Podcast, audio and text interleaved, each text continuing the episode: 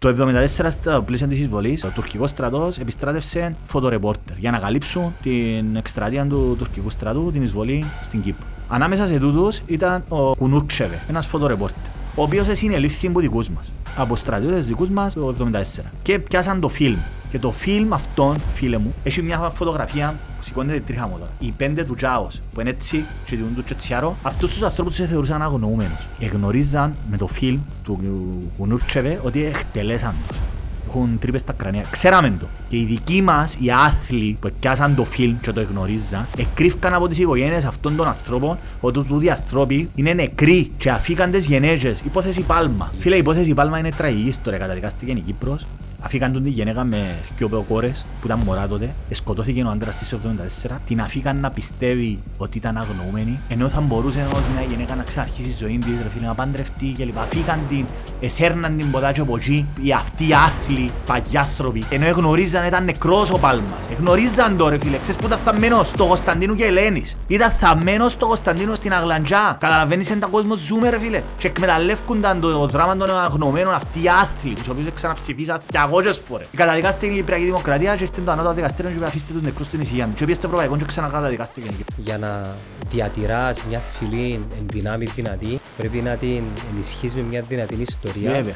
Αλλά και να προστατεύεις την ιστορία. Να μην έχει ρήγματα.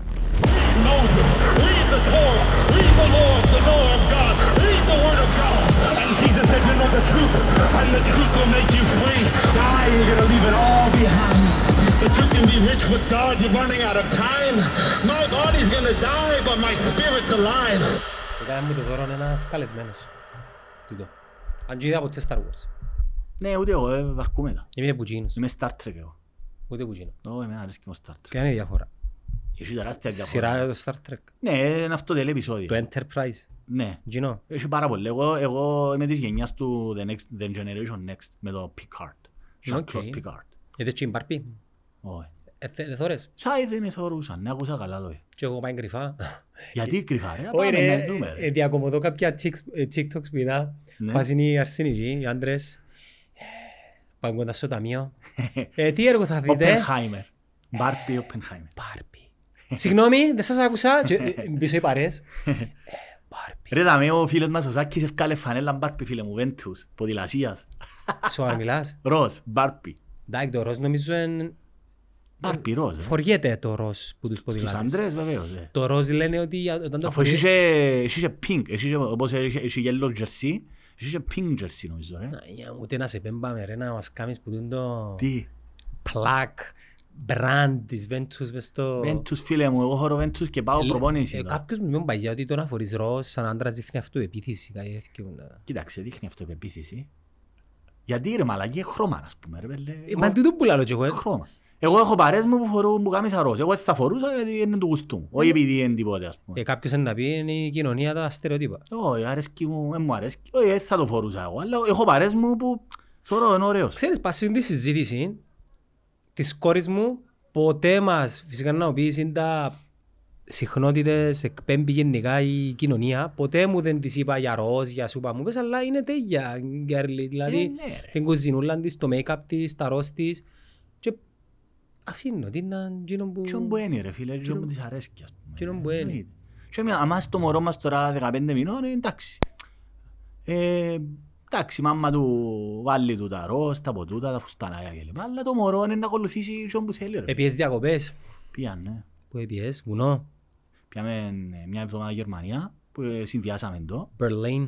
Πιάμε Βερολίνο, πιάμε Potsdam, μια πόλη έξω από το Βερολίνο, μισή ώρα, πάρα πολύ ωραία. Πήγαμε wellness, πάλι πολλά ωραία, έβρεσε, αλλά ήταν κάτι πολλά ωραία. Είχαμε ένα αυτοκίνητο, νοικιάσαμε αυτοκίνητο, γυρίσαμε αρκετά. Φτηνά. Eastside. Φτηνά θα το έλεγες, η Γερμανία, αλλά νομίζω ναι. Ήταν καλά, ήταν καλές οι τύπες. Μα πες, είδες τίποτε. Φίλε, απλώς να κάνω μια δηλώση. Να δηλώσει. Σούπερ μάρκετ Γερμανίας, μέσα στο ξενοδοχείο που μείνισκαμε, που κάτω μας ακριβώς είχε σούπερ μάρκετ. Όλα τα προϊόντα πιο φτηνά από την Κύπρο. Όλα σχεδόν. Γιατί ψουμνήσαμε για το μωρό. Εντάξει ρε, τώρα πέρα κατά πολεμίζουμε τον πληθωρισμό. Όλα τα προϊόντα. Γερμανία τώρα. Επίσης, κανένας δεν δουλεύει Κυριακή. Κλειστά την Κυριακή, τα πάντα. Κλείαν η ώρα 11. Τα μπαράκια και τούτα όλα. Εντάξει ρε μπαράκια, είχαμε μωρό, δεν πιέναμε στην μπαράκια, αλλά πιέναμε. Εν ξέρω, αλλά νομίζω... Ρε, θέλω να σου πω ότι τηρούν τα εργατικά τους. Δηλαδή, τούτες οι χώρες, υπάρχει όντως, χωρίς να ξετανικεύουμε, μιλάς για την εξυπηρέτηση. Ανοργανωσά εντελώς ανοργάνωτη στο αεροδρόμιο του Βερολίνου, εντελώς ανοργάνωτη, απίστευτη καθυστέρηση. Έτυχε, μπορεί να τύχει. Όχι, δεν έτυχε. Τις τρεις φορές που πήγαμε, γιατί πήγαμε για ένα θέμα που έχει το μωρό, μια χαρά είναι το μωρό όμως, όλα καλά. Είναι δυστυχώς, εντρέπονται οι Γερμανοί. Μα παίζει δες τίποτε. Τίποτα απολύτως. Λατινά και εγώ. Ναι, ναι, εμπουσέναν που το είδα. Έβαλα να βάλω... Έπιαμε πολλά. Πριν τη στράτα έπιαμε πολλά. 2-2, α. Ναι. Ήταν έτσι, δηλαδή το να είσαι εκτζής και να ζεις έτσι... Τσακίζες τους φασίστες, πάτησες τους. Όντως είναι όμως έτσι, πάρεις τους φασίστες, μια νίκη... εντάξει ρε, πάτησε. Φίλε, είναι μια ικανοποίηση. Εστέλα μου πολλά άτομα να μιλήσω μαζί σου για τούτον το κομμάτι, δηλαδή...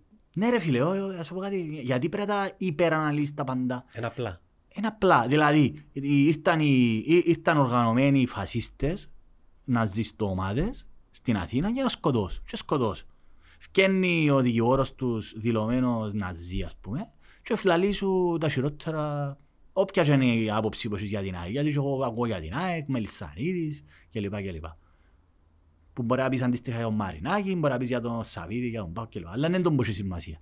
Είναι ότι εκφράζει, υποτίθεται μια ομάδα, ό,τι και αν έγινε. Και ήρθαν οι ναζί μες στην Αθήνα και σφάξαν σου. Εντάξει, που άρα.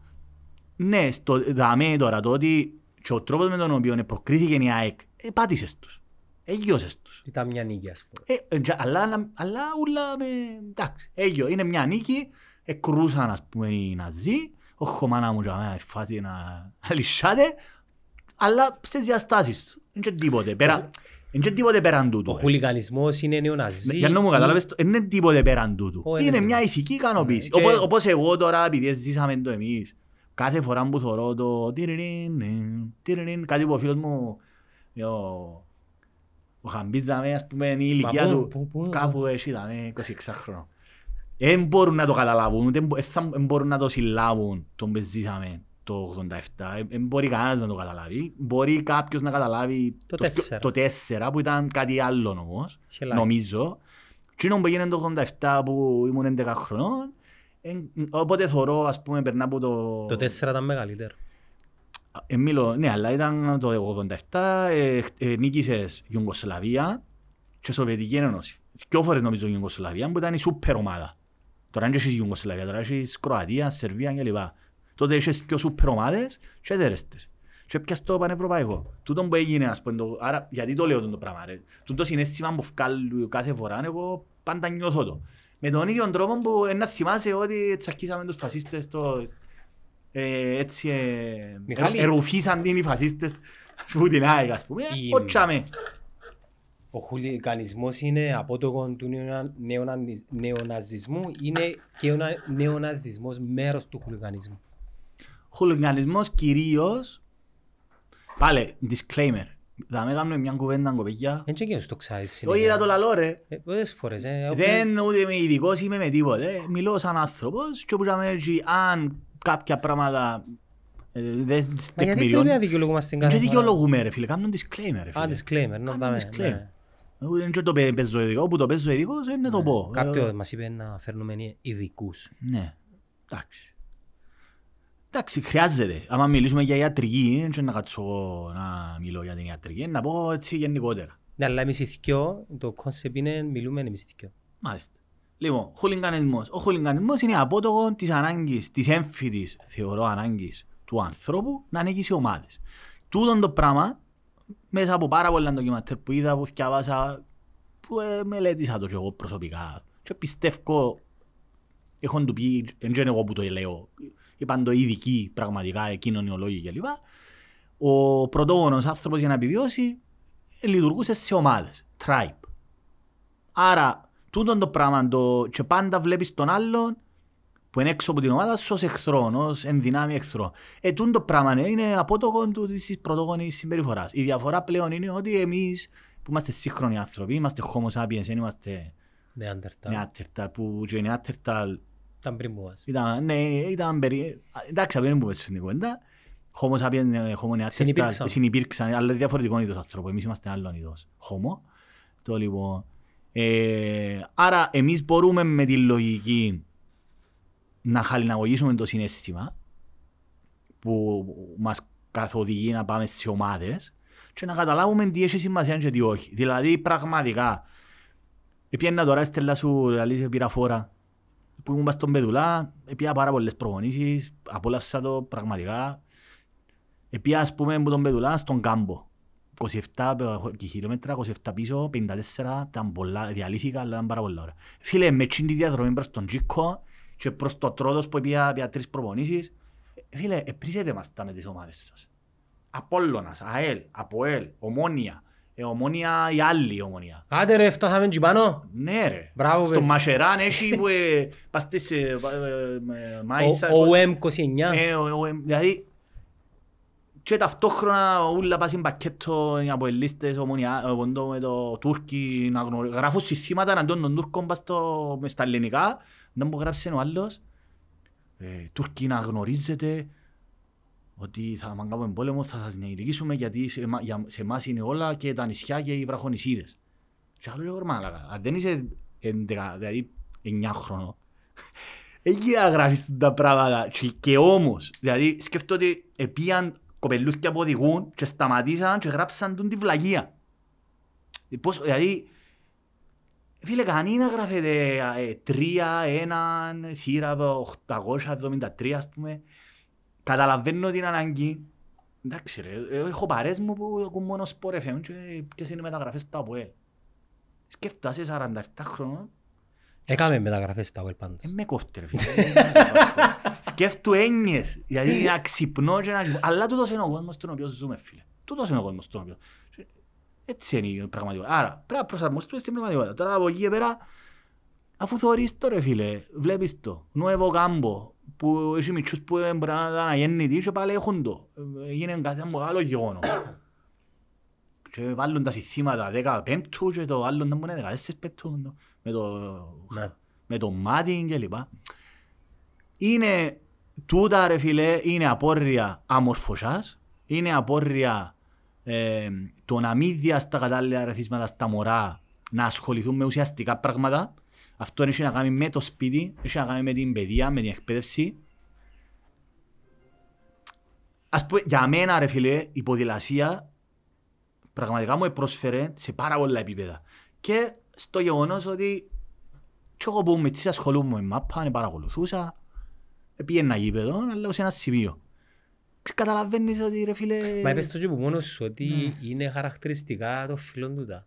Δηλαδή είναι φιλές, είναι φιλές. Κοινωνική... είναι φιλές. Είναι και κακό ρε φίλε. Εγώ πιο παγιά ήμουν απόλυτος. Θέλω να... Ο παδέ δεν θα γίνεις άνθρωπος ποτέ. Ας πούμε. Είχα τον το σύστημα. Ο παδέ δεν θα γίνει... Πολλά απολυτών. Και... Ο παδέ του οτιδήποτε, ναι. Ο παδέ του οτιδήποτε, ναι. Όχι μόνο... Αλλά εντάξει, συνήθως για τις μάπες που βγάλουν. Δηλαδή χωρίς άνθρωπους κατά τα άλλα σοβαρούς σκεπτόμενους να περλανίσκουν γιατί είχαν η ομάδα του, να μην γίνονται νύχτα. Είναι τρομακτικό ας πούμε, είναι τρομακτικό, αλλά είναι ένα κοινωνικό φαινόμενο το οποίο πρέπει να δεις κατάματα και να το αντιμετωπίσεις. Τι κάνει τα 15χρονα να πάνε να γίνονται ναζί. Κοίτα, έναν να υποστηρίζεις με... παθολογική αγάπη την ομάδα σου και ναι να σε επηρεάζει, καταλαβαίνω το τούτο. Εν άλλον να ξεπερνάς το όριο όμως και να... Πρέπει να βρούμε το όριο. Πρέπει να βρεις τη χρυσή τομή. Ναι, και να δράτεις σαν να είσαι εκτελεστικό απόσπασμα. Είσαι ο βραχίωνας του Προέδρου, ρε φίλε. Βλέπουμε, στην Ελλάδα, η Ελλάδα που έγινε η Κολομβία, πραγματικά έγινε η Κολομβία. Μιλούμε για πλέον κυβερνούν το ποδόσφαιρο. Άτομα που ούτε τα ονόματά τους δεν μπορείς να πεις. Δεν μπορείς να πεις γιατί μπορεί να βρεθείς σε κανέναν ποντό. Μπορεί. Ναι, που βρεθήκα. Λοιπόν, εντάξει, νομίζω στην Κύπρο ακόμα δεν φτάσαμε σε έτσι επίπεδα. Λόγω και του μεγέθους μας ίσως να μην φτάσουμε. Δεν ξέρω. Δεν θα φτάσουμε σε έτσι επίπεδα. Αλλά βλέπεις ότι έχουν προσωπικούς στρατούς ρε φίλε. Το ΑΠΟΕΛ για παράδειγμα, ποιο το ΑΠΟΕΛ. Από το χώρο το οποίο προέρχομαι και η οικογένεια μου, εγώ ήμουν αθλητής του ΑΠΟΕΛ, ήμουν πρωταθλητής με το ΑΠΟΕΛ, πρωταθλητής ποδηλασίας κλπ. Το οποίο οι περισσότεροι μου φίλοι από το ΑΠΟΕΛ, έχω άμεση επαφή με το ΑΠΟΕΛ. Ναι, το ΑΠΟΕΛ Η ηγεσία του ΑΠΟΕΛ έχει τεράστιες ευθύνες στο... Ανέκαθεν, διαχρονικά. Έχει τεράστιες ευθύνες, πρόσεξε, στο να σταματήσει, για παράδειγμα, τα ναζιστικά σύμβολα. Δεν είναι δυνατόν να βλέπεις ναζιστικά σύμβολα στις κερκίδες του ΑΠΟΕΛ. Έγινε το πράγμα. Και το πράγμα, καταρχήν, τούτοι που τα κάνουν, δεν αντιλαμβάνονται ότι εάν εσύ ρε μητσί που βάλεις τη σβάστηκα, ήσουν το 40, θα ήσουν με τους Γερμανούς, δηλαδή είσαι εναντίον του έθνους σου. Δεν το αντιλαμβάνεσαι, δηλαδή υπάρχουν επιχειρήματα να τους πείσεις. Οι αντίστοιχοι τους... Δεν έχει σημασία ρε φίλε, δεν έχει σημασία. Πρέπει να το δεις αυτό τελώς. Τα ναζιστικά σύμβολα, ειδικά και, ακόμα και για το ελληνικό έθνος, είναι ο μεγαλύτερος τους εχθρός. Ακόμα και μες το πλαίσιο να το δεις. Πέραν το τι συμβολίζει το ναζιστικό σύμβολο ή ο φασισμός σε παγκόσμιο επίπεδο. Που μόνο του να ανάγεις το σύμβολο μίσους. Ασχέτως τότε να κάνει όποιος άλλος. Οι ηγεσίες του ΑΠΟΕΛ απλώς επειδή βολεύκονται. Γιατί, πρόσεξε ρε, πάντα το ψάρι είναι και λέμπου βρώνει. Όταν τις διοικήσεις των ομάδων τις έχουν ανθρώποι οι οποίοι θέλουν να έχουν προσωπικό. Συμβιβάζονται. Δεν θυμάμαι συμβιβάζονται. Εγώ πιστεύω ότι δεν τους κόφτει. Είναι συμβιβασμός του. Δεν τους κόφτει. Είναι συμβιβασμός. Αν είσαι σε κόφτει, δεν συμβιβάζονται κάτι. Με απασχολεί. Θέλω να βγάλω ριάκι. Μπορεί να φωνάζει ο Νόχλο. Ας πούμε ο Πετρίδης τώρα. Ας πούμε ο Πετρίδης σαν άνθρωπο Τζίνος δεν νομίζω ότι τον κόφτει. Δεν σκεφτήκε ποτέ ιδεολογικά ο πρόεδρος Πετρίδης. Ο πρόεδρος Πετρίδης... Έννοια τον τα που έλπω. Έννοια τον τα ριάγια. Έννοια τον τα ριάγια ας πούμε ο πρόεδρος Πετρίδης. Δεν νομίζω να έχει περιεχόμενο και ως άνθρωπος. Δηλαδή αν τον έχεις απέναντι σου τον όποιον πρόεδρο Πετρίδη και τους συναυτό ας πούμε, δεν νομίζω να μπορεί να κάνει μια συζήτηση ουσίας. Για ιδέες, για ιδεολογία, δεν νομίζω να μπορείς να κάνεις. Ενώ θα έπρεπε, ναι. Είναι τούτο που σου έλεγα και στην κουβέντα μας προηγουμένως. Συγγνώμη να σε διακόψω, επειδή μιλούμε ότι πρέπει να κάνουμε το ποδόσφαιρο μας, να ανέβει επίπεδο, πρέπει να. Εντάξει, ξεκινά από τα εύκολα. Δύσκολο να αναβαθμίσεις το προϊόν σου, αλλά είναι εύκολο να το φέρεις σε ένα σημείο που να... Τα εύκολα, τι εννοείς τα εύκολα? Είναι δύσκολο να αναβαθμίσεις το ποδόσφαιρο. Το άθλημα. Ναι, να το κάνεις σε επίπεδο, ξέρω εγώ, όπως είναι η ΑΕΚ, ας πούμε, τώρα ο Αθηναϊκός, είναι το επίπεδο. Δύσκολο. Θέλεις τεχνογνωσία, λεφτά. Εντάξει, νομίζω ανέβηκε το επίπεδο του ποδοσφαίρου της Κύπρου, ρε. Όχι, τούτη τη στιγμή είναι πολλά. Όχι. Ναι, χαμηλό. Καταφέρνεις και παίρνεις ομάδες σε ομάδες. Είδαμε τώρα αποκλειστήκαν οι ομάδες. Βάζει περίπτωση, είναι και θέλω να πω στα... Βρέα, σε ολοκληρώσω. Είναι πολλά πιο εύκολο όμως να βάλεις έναν τέλος και να πεις παιδιά μέσα στους αθλητικούς χώρους τιμωρείται με βαρύτητα των πρόστιμων ή οποιαδήποτε επικοινωνία πολιτικών συμβόλων και μηνυμάτων. Να σου πούν όμως... Ναι, ήθελα να μου απαντήσεις για τούτο. Ναι. Είμαστε, επειδή ένα λεπτό... Δεν μπορείς να αποκόψεις, ας πούμε... Γιατί, το Τσεκεβάρα, ας πούμε. Ναι, πρόσεξες. Μια κλασική ομάδα είναι η Σεν Παολί. Εντάξει, μια κλασική ομάδα, αριστερή... Θα το λέγα αριστερή μόνο, είναι κάτι πιο ελευθεριακή να το πούμε έτσι. Αριστερόν κατάβολο. Εντάξει, που ταυτίζονται οι φιλάθλοι συνήθως, όχι συνήθως, μόνον άνθρωποι, ομάδων, αυτοπροσδιορίζονται αριστερά. Βλέπεις, ας πούμε, ο Μαραντόνα γιατί είναι μια μεγάλη φιγούρα του παγκοσμίου αθλητισμού και μόνο του ποδοσφαίρου, γιατί εξέφραζε και μια πολιτική θέση. Δεν ήταν μόνο... Δηλαδή ο Μέσι είναι ένας απλός καλός ποδοσφαιριστής. Θα φτάσει ποτέ να γίνει Μαραντόνα. Και μάλιστα στον debate... Πρέπει όμως. Ας σου πω κάτι, ο καθένας έχει άποψη του. Ας πω στον debate μεταξύ Μαραντόνα και Πελέ, οι περισσότεροι υποστηριχτές του Μαραντόνα λένε ότι ο Πελέ ήταν ένας άνθρωπος που η μόνη του έννοια ήταν μπασταριάκι. Μα προηγουμένως μιλούσαμε για τον Ελβις Πρίσλεϊ. Η ευθύνη του Μέση είναι, Μιχάλη μου, να έχει πολιτικό λόγο. Ναι ρε. Είναι να καταλήξουμε τώρα ρε. Είναι μια ακρή... Πρόσεξε, άκου τώρα. Τι είναι σημαντικό? Η συζήτηση των ιδεών. Παρέθεση. Θυκιαβάζω τώρα που έχω χρόνο, παστή τροσάν του Πέτουλα, που μας έφανε και πειράλα. Ένα πάρα πολλά καλό βιβλίο, η ιστορία της φιλοσοφίας. Και καταπιάνεται ο συγγραφέας, Γκρέιλινγκ, καθηγητής, ο άνθρωπος είναι πολλά μεγάλης ηλικίας, νομίζω δεν ξέρω αν πέθανε, πάρα πολλά καλός. Πιάνει όλους τους σημαντικούς φιλοσόφους, σχεδόν όλους, από την αρχαιότητα μέχρι σήμερα.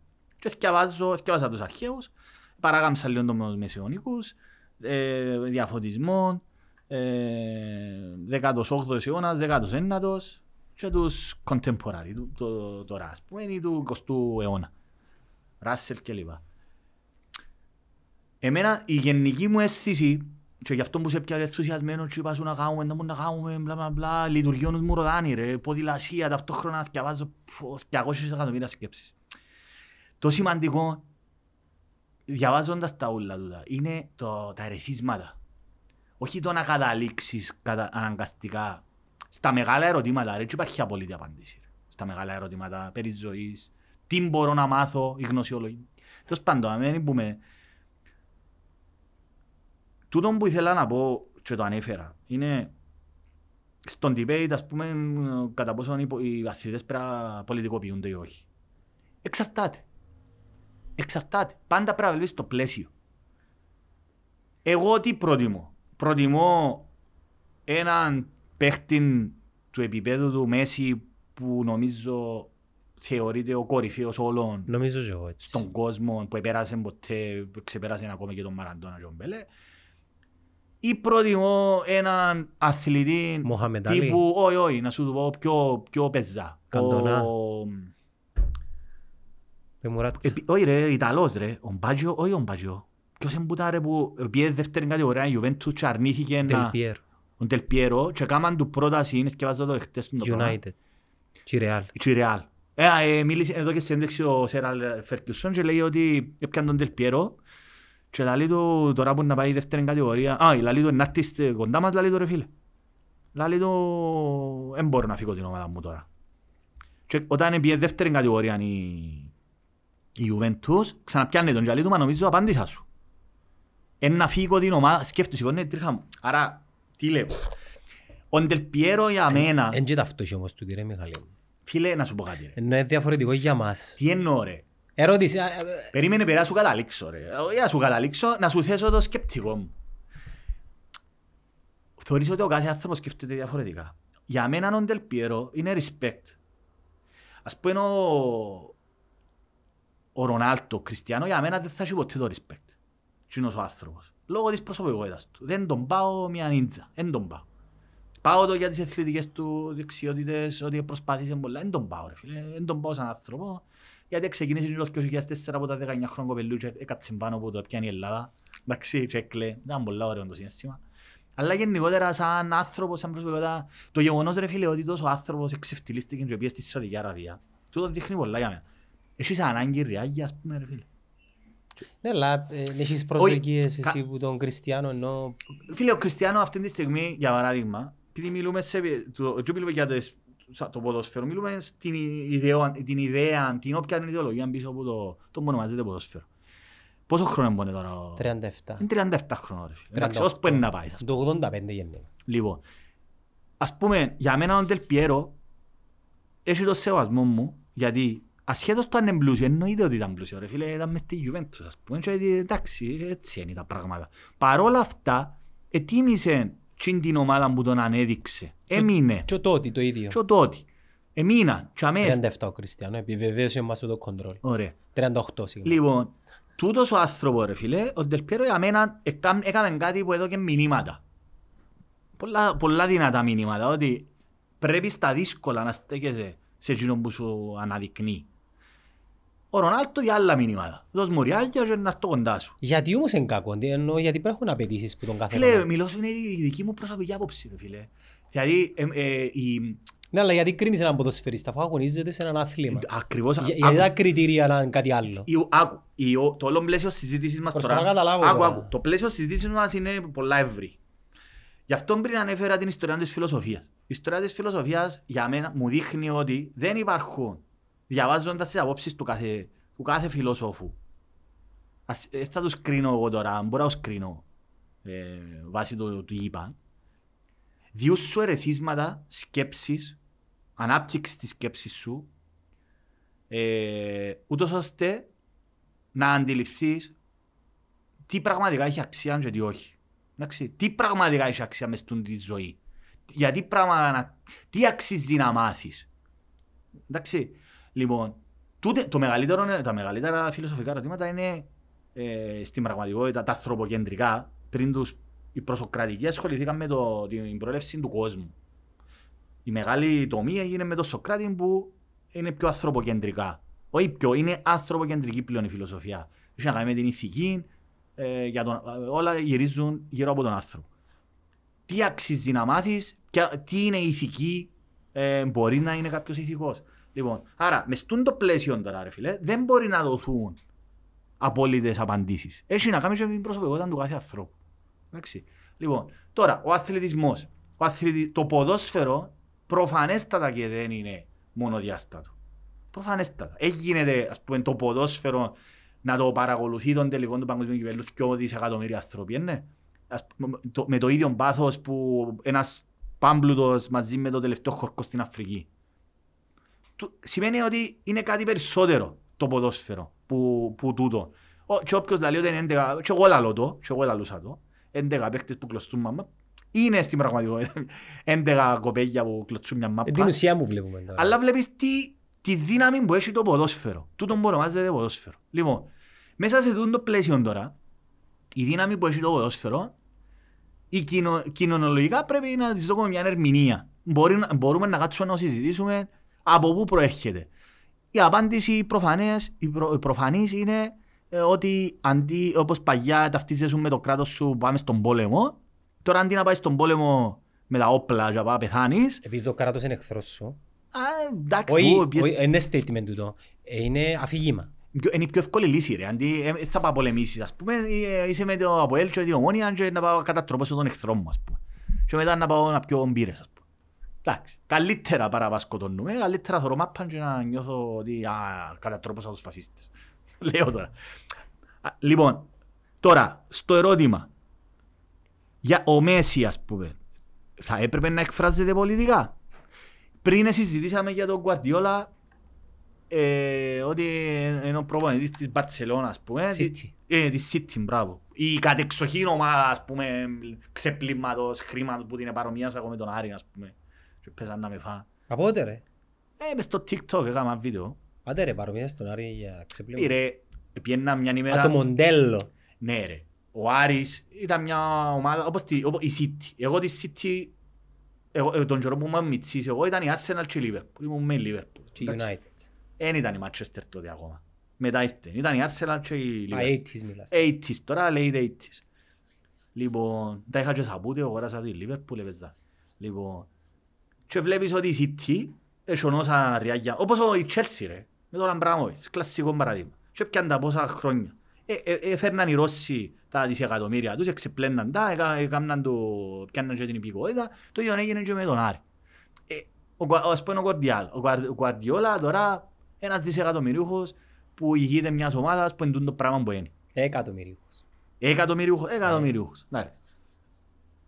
Εντάξει, το να κάνει μια δήλωση για ανισότητα εν κακόν, κακόν ενενή φανερώνει μια υποκρισία. Καλά έκαμε και έκαμε τη δηλωσή, γιατί μπορεί να επηρεάσει μητσούς, ενδεχομένως να πεις... Αν δεν ήταν όμως στη θέση που ήταν, πώς είναι επίδραση να γίνει η δηλωσή. Ναι ρε, βλέπεις ότι εν και εσύ απόλυτη νευριάζουμε για την υποκρισία μεν. Καλώς ο Γκουαρδιόλα έκαμε τη δηλωσή, όχι.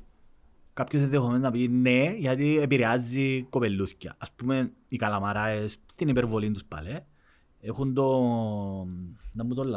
τον κουφό. Δεν μπορώ να λαλούν και τον παίχτην έτσι λίγο, η φάτσα παράξενη, παγιός παίχτης ρε, παίζες τον όφι. Που είναι πολιτικοποιημένος.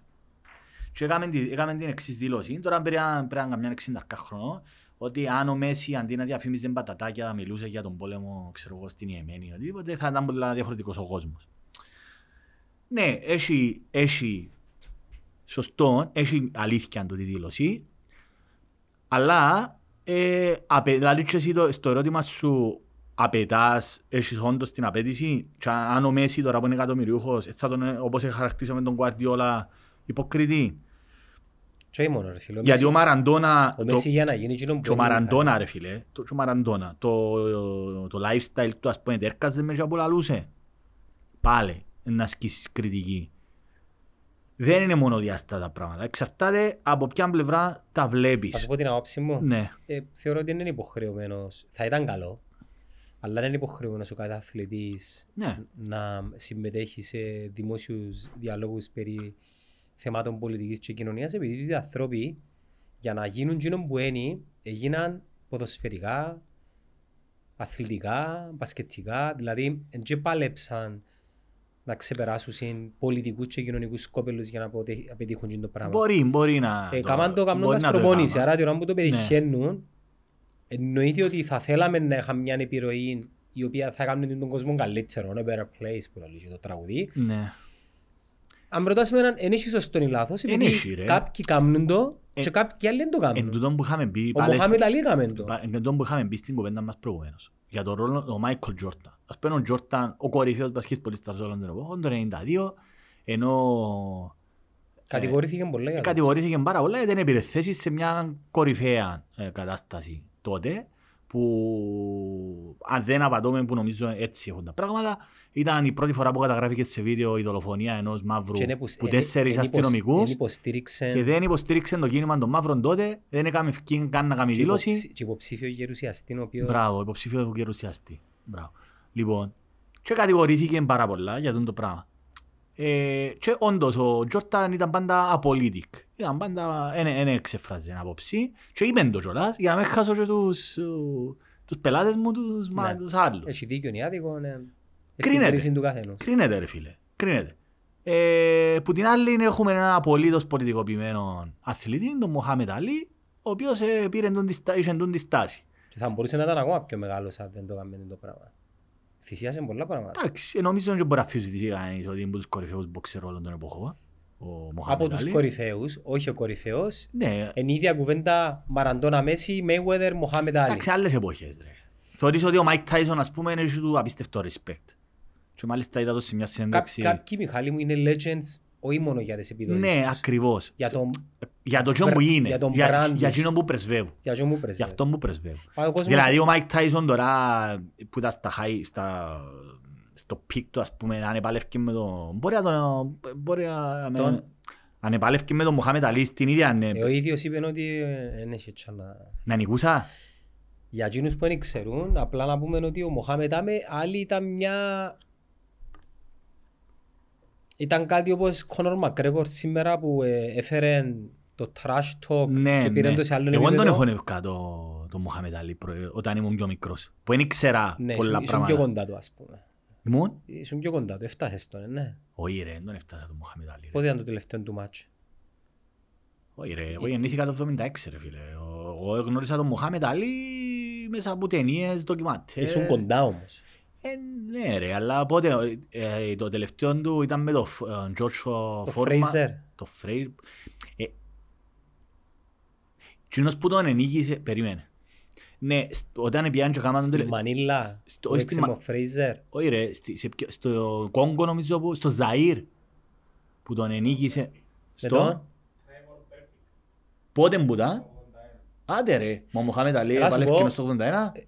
Ρε, ήταν ο George Foreman που έπαιζε σε κατάθλιψη μετά ρε. Που ήταν στο Ζαΐρ, που ήταν βελγική απικία και πήρε τον λικό σύλλο και ήταν μαζί του Μοχάμετ Αλί. Εντάξει, τώρα ο Κυράκος είναι και ούτε εγώ θα ξέρω τις πληροφορίες. Είδα τον ντοκιματέρ για τον Μοχάμετ Αλί. Ξέρω για τις θρυλικές αναμετρήσεις του με τον Fraser. Και μάλιστα κατηγορήθηκε έντονα ο Μοχάμετ Αλί για τον λόγο ότι συμπεριφέρεται σαν ένας λευκός υπεράνω. Ναι, ήταν αλαζόνας ρε. Εγώ γι' αυτό δεν τον επίαινα, αλλά γνωρίζοντας την ιστορία του, κατανόησα το. Όπως και τον Μάλκολμ Χ. Ο Μάλκολμ Χ, ξέρεις την ιστορία του Μάλκολμ Χ? Ο Μάλκολμ Χ, ας πούμε, ήταν ένας επαναστάτης, ο οποίος μαύρος, που έχει και ταινία, μπορεί να δεις, παίζει ο Ντέζελ Ουάσιγκτον, κορυφαία ταινία, για τη ζωή του Μάλκολμ Χ. Ας πούμε, άμα τον άκουες να μιλάει, ήταν αλαζόνας. Όμως τούτη αλαζονία πρέπει να δεις από πού πηγάζει. Ήταν μια άμυνα. Και μάλιστα αλλάξε το όνομα του. Και ο ένας και ο άλλος. Ήταν Κάσιους Κλέι και έκαμε τον Μοχάμετ Αλί. Ο Fraser αποκαλούσαν τον Κάσιους και έλεγαν του «My name is Mohammed. Why do you call me Κάσιους Κλέι?» Κατάλαβες. Γιατί με λαλείς το όνομα ενός... Του σκλάβου. Ακριβώς. Και ο Μάλκολμ Χ το ίδιο. Αλλάξε το όνομα του. Βλέπεις ότι το να μιλάς αλαζονικά είναι δείχνο ότι εγώ εξεπεράσα σε κύριε. Ίσως τούτοι άνθρωποι, Μιχάλη, επειδή βλέπω το συχνά σε άτομα τα οποία... Πρέπει να δεις το πλαίσιο γενικότερα. Όχι μόνο, εκείνο που είχα το και συζήτηση τις προάλλες με φίλους, ότι οι άνθρωποι οι οποίοι είναι στο επικέντρο της προσοχής και ξέρεις και καλά έχουν πετύχει κάτι, έχουν μια εντόνη, θα έλεγα, ναρκισιστική προσωπικότητα. Φίλε, αντιλαμβάνονται την αξία τους. Και τούτο μπορεί να ερμηνεύεται ως ναρκισισμός. Το γνώθεις αυτόν έχει να κάνει όχι μόνο που την έννοια το ότι αντιλαμβάνομαι το ποιος είμαι, έχω αυτογνωσία, το ποιος είμαι, ούτως ώστε να με κάνει ταπεινό, αλλά το γνώθεις αυτόν έχει να κάνει ενδεχομένως, εάν τούτο γίνει μετά με τον σωστό τρόπο, ποιος είναι ο σωστός τρόπος μια συζήτηση, αντιλαμβάνεσαι τη δική σου αξία σε σχέση με τους υπόλοιπους. Εντάξει, δηλαδή ο Καδάφης για παράδειγμα είχε συνείδηση του πόσο μεγάλος ποιητής ήταν. Ενώ ήταν εν ζωή. Είχε πολλούς ανθρώπους οι οποίοι ήταν μεγάλοι και το γνωρίζαν ότι ήταν μεγάλοι. Μπορείς να κατηγορήσεις κάποιον άνθρωπο ο οποίος έχει γνώθεις αυτόν ότι είναι ναρκισιστής, ενδεχομένως. Εντάξει. Δηλαδή, αρέσκει μας άλλος να ταπεινός, δεν μας αρέσκει να... Ναι, γιατί δεν μας αρέσκει ποιος εμπούσε εσύ και να πεις. Να σου πω γιατί. Ναι. Άποψη μου, θεωρώ ότι ένας λόγος που θαυμάζουμε τούτους τους ανθρώπους είναι και για τις επιδόσεις τους. Ναι. Γιατί επειδή πετύχαν και να πω εμείς ενερευκούμασταν να πετύχουμε. Ναι, γενικολόγησα τώρα, έκανα το λίγο πιο ευρύτερο, αλλά όλοι μας ζηλεύουμε ότι επέτυχε ο Μοχάμετ Αλί. Ναι, αρέσκει μας ο άλλος να τα πει, βλέπεις ότι ο Μέσι τώρα επήγαινε εδώ και είναι του αρχηγού, σηκώσαν το πρώτο τους τρόφι, εδώ και είναι τον πρώην αρχηγό, για να δείξει ότι είναι ταπεινός και αρέσκει μας, είναι ταπεινός, είναι ταπογίνος, είναι ταποτούτος. Θα μπορούσε να κατηγορήσει κάποιος τον Μέσι, ας πούμε ο Σλάτα, η τεράστια διαφορά. Ας πούμε τον Ιμπραήμοβιτς, πάλι τον εχωνεύκα πιο παλιά. Μεγαλώνοντας και αγώντας τον και γνωρίζοντας τους παραπάνω. Και τι επέρασε. Όχι μπορώ να πω συμπαθώ το, αντιλαμβάνομαι το. Μπορεί να το κάνουν και σαν είδος άμυνας, μπορεί να το κάνουν σαν είδος... Έγινε και το σήμα κατατεθέντου. Έγινε και το σήμα Ζλάταν εν τούτον, ας πούμε. Μιλάω για τον εαυτόν του στο τρίτο πρώτο. Μπορεί να αφισβητήσει κανένας την αξία του παίχταρα, ας πούμε, ρε παιδί, δεν μπορεί. Το να βγει τώρα και να λαζώνας, έτσι πως είναι λαζώνας, δεν μπορεί. Ναι. Θα σου πω ότι πάλι όλα καταλήγουν στο εξής. Δεν υπάρχει απόλυτη απάντηση. Το σημαντικό για μένα, πάλι επανέρχομαι σε εκείνο βιβλίο, κατέληξα. Καταλαβαίνεις ότι η ουσία των πραγμάτων δεν είναι να καταλήξεις τελεσίδικα σε μια απάντηση. Δεν υπάρχει έτσι περίπτωση. Είναι τον που λαλούμε το ταξίδι, όχι η Ιθάκη. Είναι... Ο δρόμος προς τον προορισμό. Δεν θα φτάσεις ποτέ στον προορισμό. Δεν είναι στόχος ο προορισμός. Είναι το ταξίδι καθ' αυτό. Η σκέψη ρε, το να σκέφτεσαι, το να σου προκαλούν ερεθίσματα, τούτον είναι το νόημα, κατά τη γνώμη τη δική μου. Άρα, αναφερθήκαμε σε κάποιες πολλά μεγάλες προσωπικότητες στον χώρο του ποδοσφαίρου. Ζλάταν, Μέση, που ενδεχομένως είναι διαφορετικοί. Ρονάλντο, Ντελ Πιέρο κλπ. Ο κάθε άνθρωπος έχει τα δικά του χαρακτηριστικά. Μιλούμε για superstar κλπ. Η ουσία είναι τα κοπελούσκια τους οποίους έχουν πρότυπα. Με ποιον τρόπο τους επιλέγουν. Με ποιον τρόπο έναν κοπελούι 10 χρόνων επιλέγει να θαυμάζει τον Μέση. TikTok. Ναι. Όχι, τούτος είναι ο τρόπος. Ναι, γιατί το θαυμάζει όμως. Τι είναι τον που βλέπει, τι είναι τον που τον κάνει ένα μωρό να θαυμάζει τον Μέση. Είναι οι αθλητικές του ικανότητες μόνο. Όχι, αφού είπα σου. Τι. Η εκπλήρωση των δικών τους ονείρων. Ποια είναι το όνειρο. Να είναι διάσημος. Γιατί θυκαλέουν τον Μέση και όχι τον... Να σου πω, θυκαλέουν κι άλλους, απλά κάποιος είναι παραπάνω. Επειδή είναι διάσημος. Άρα, ωραία. Άρα, καταλήγουμε στο εξής. Για μένα, εγώ θα ήθελα να δημιουργήσουμε ανθρώπους οι οποίοι το πρότυπο τους δεν είναι απλώς να γίνουν διάσημοι, ούτε να βγάλουν όλα λεφτά, αλλά να έχουν κάποια πιο ψηλά ιδανικά, ακόμα και παίζοντας ποδόσφαιρο.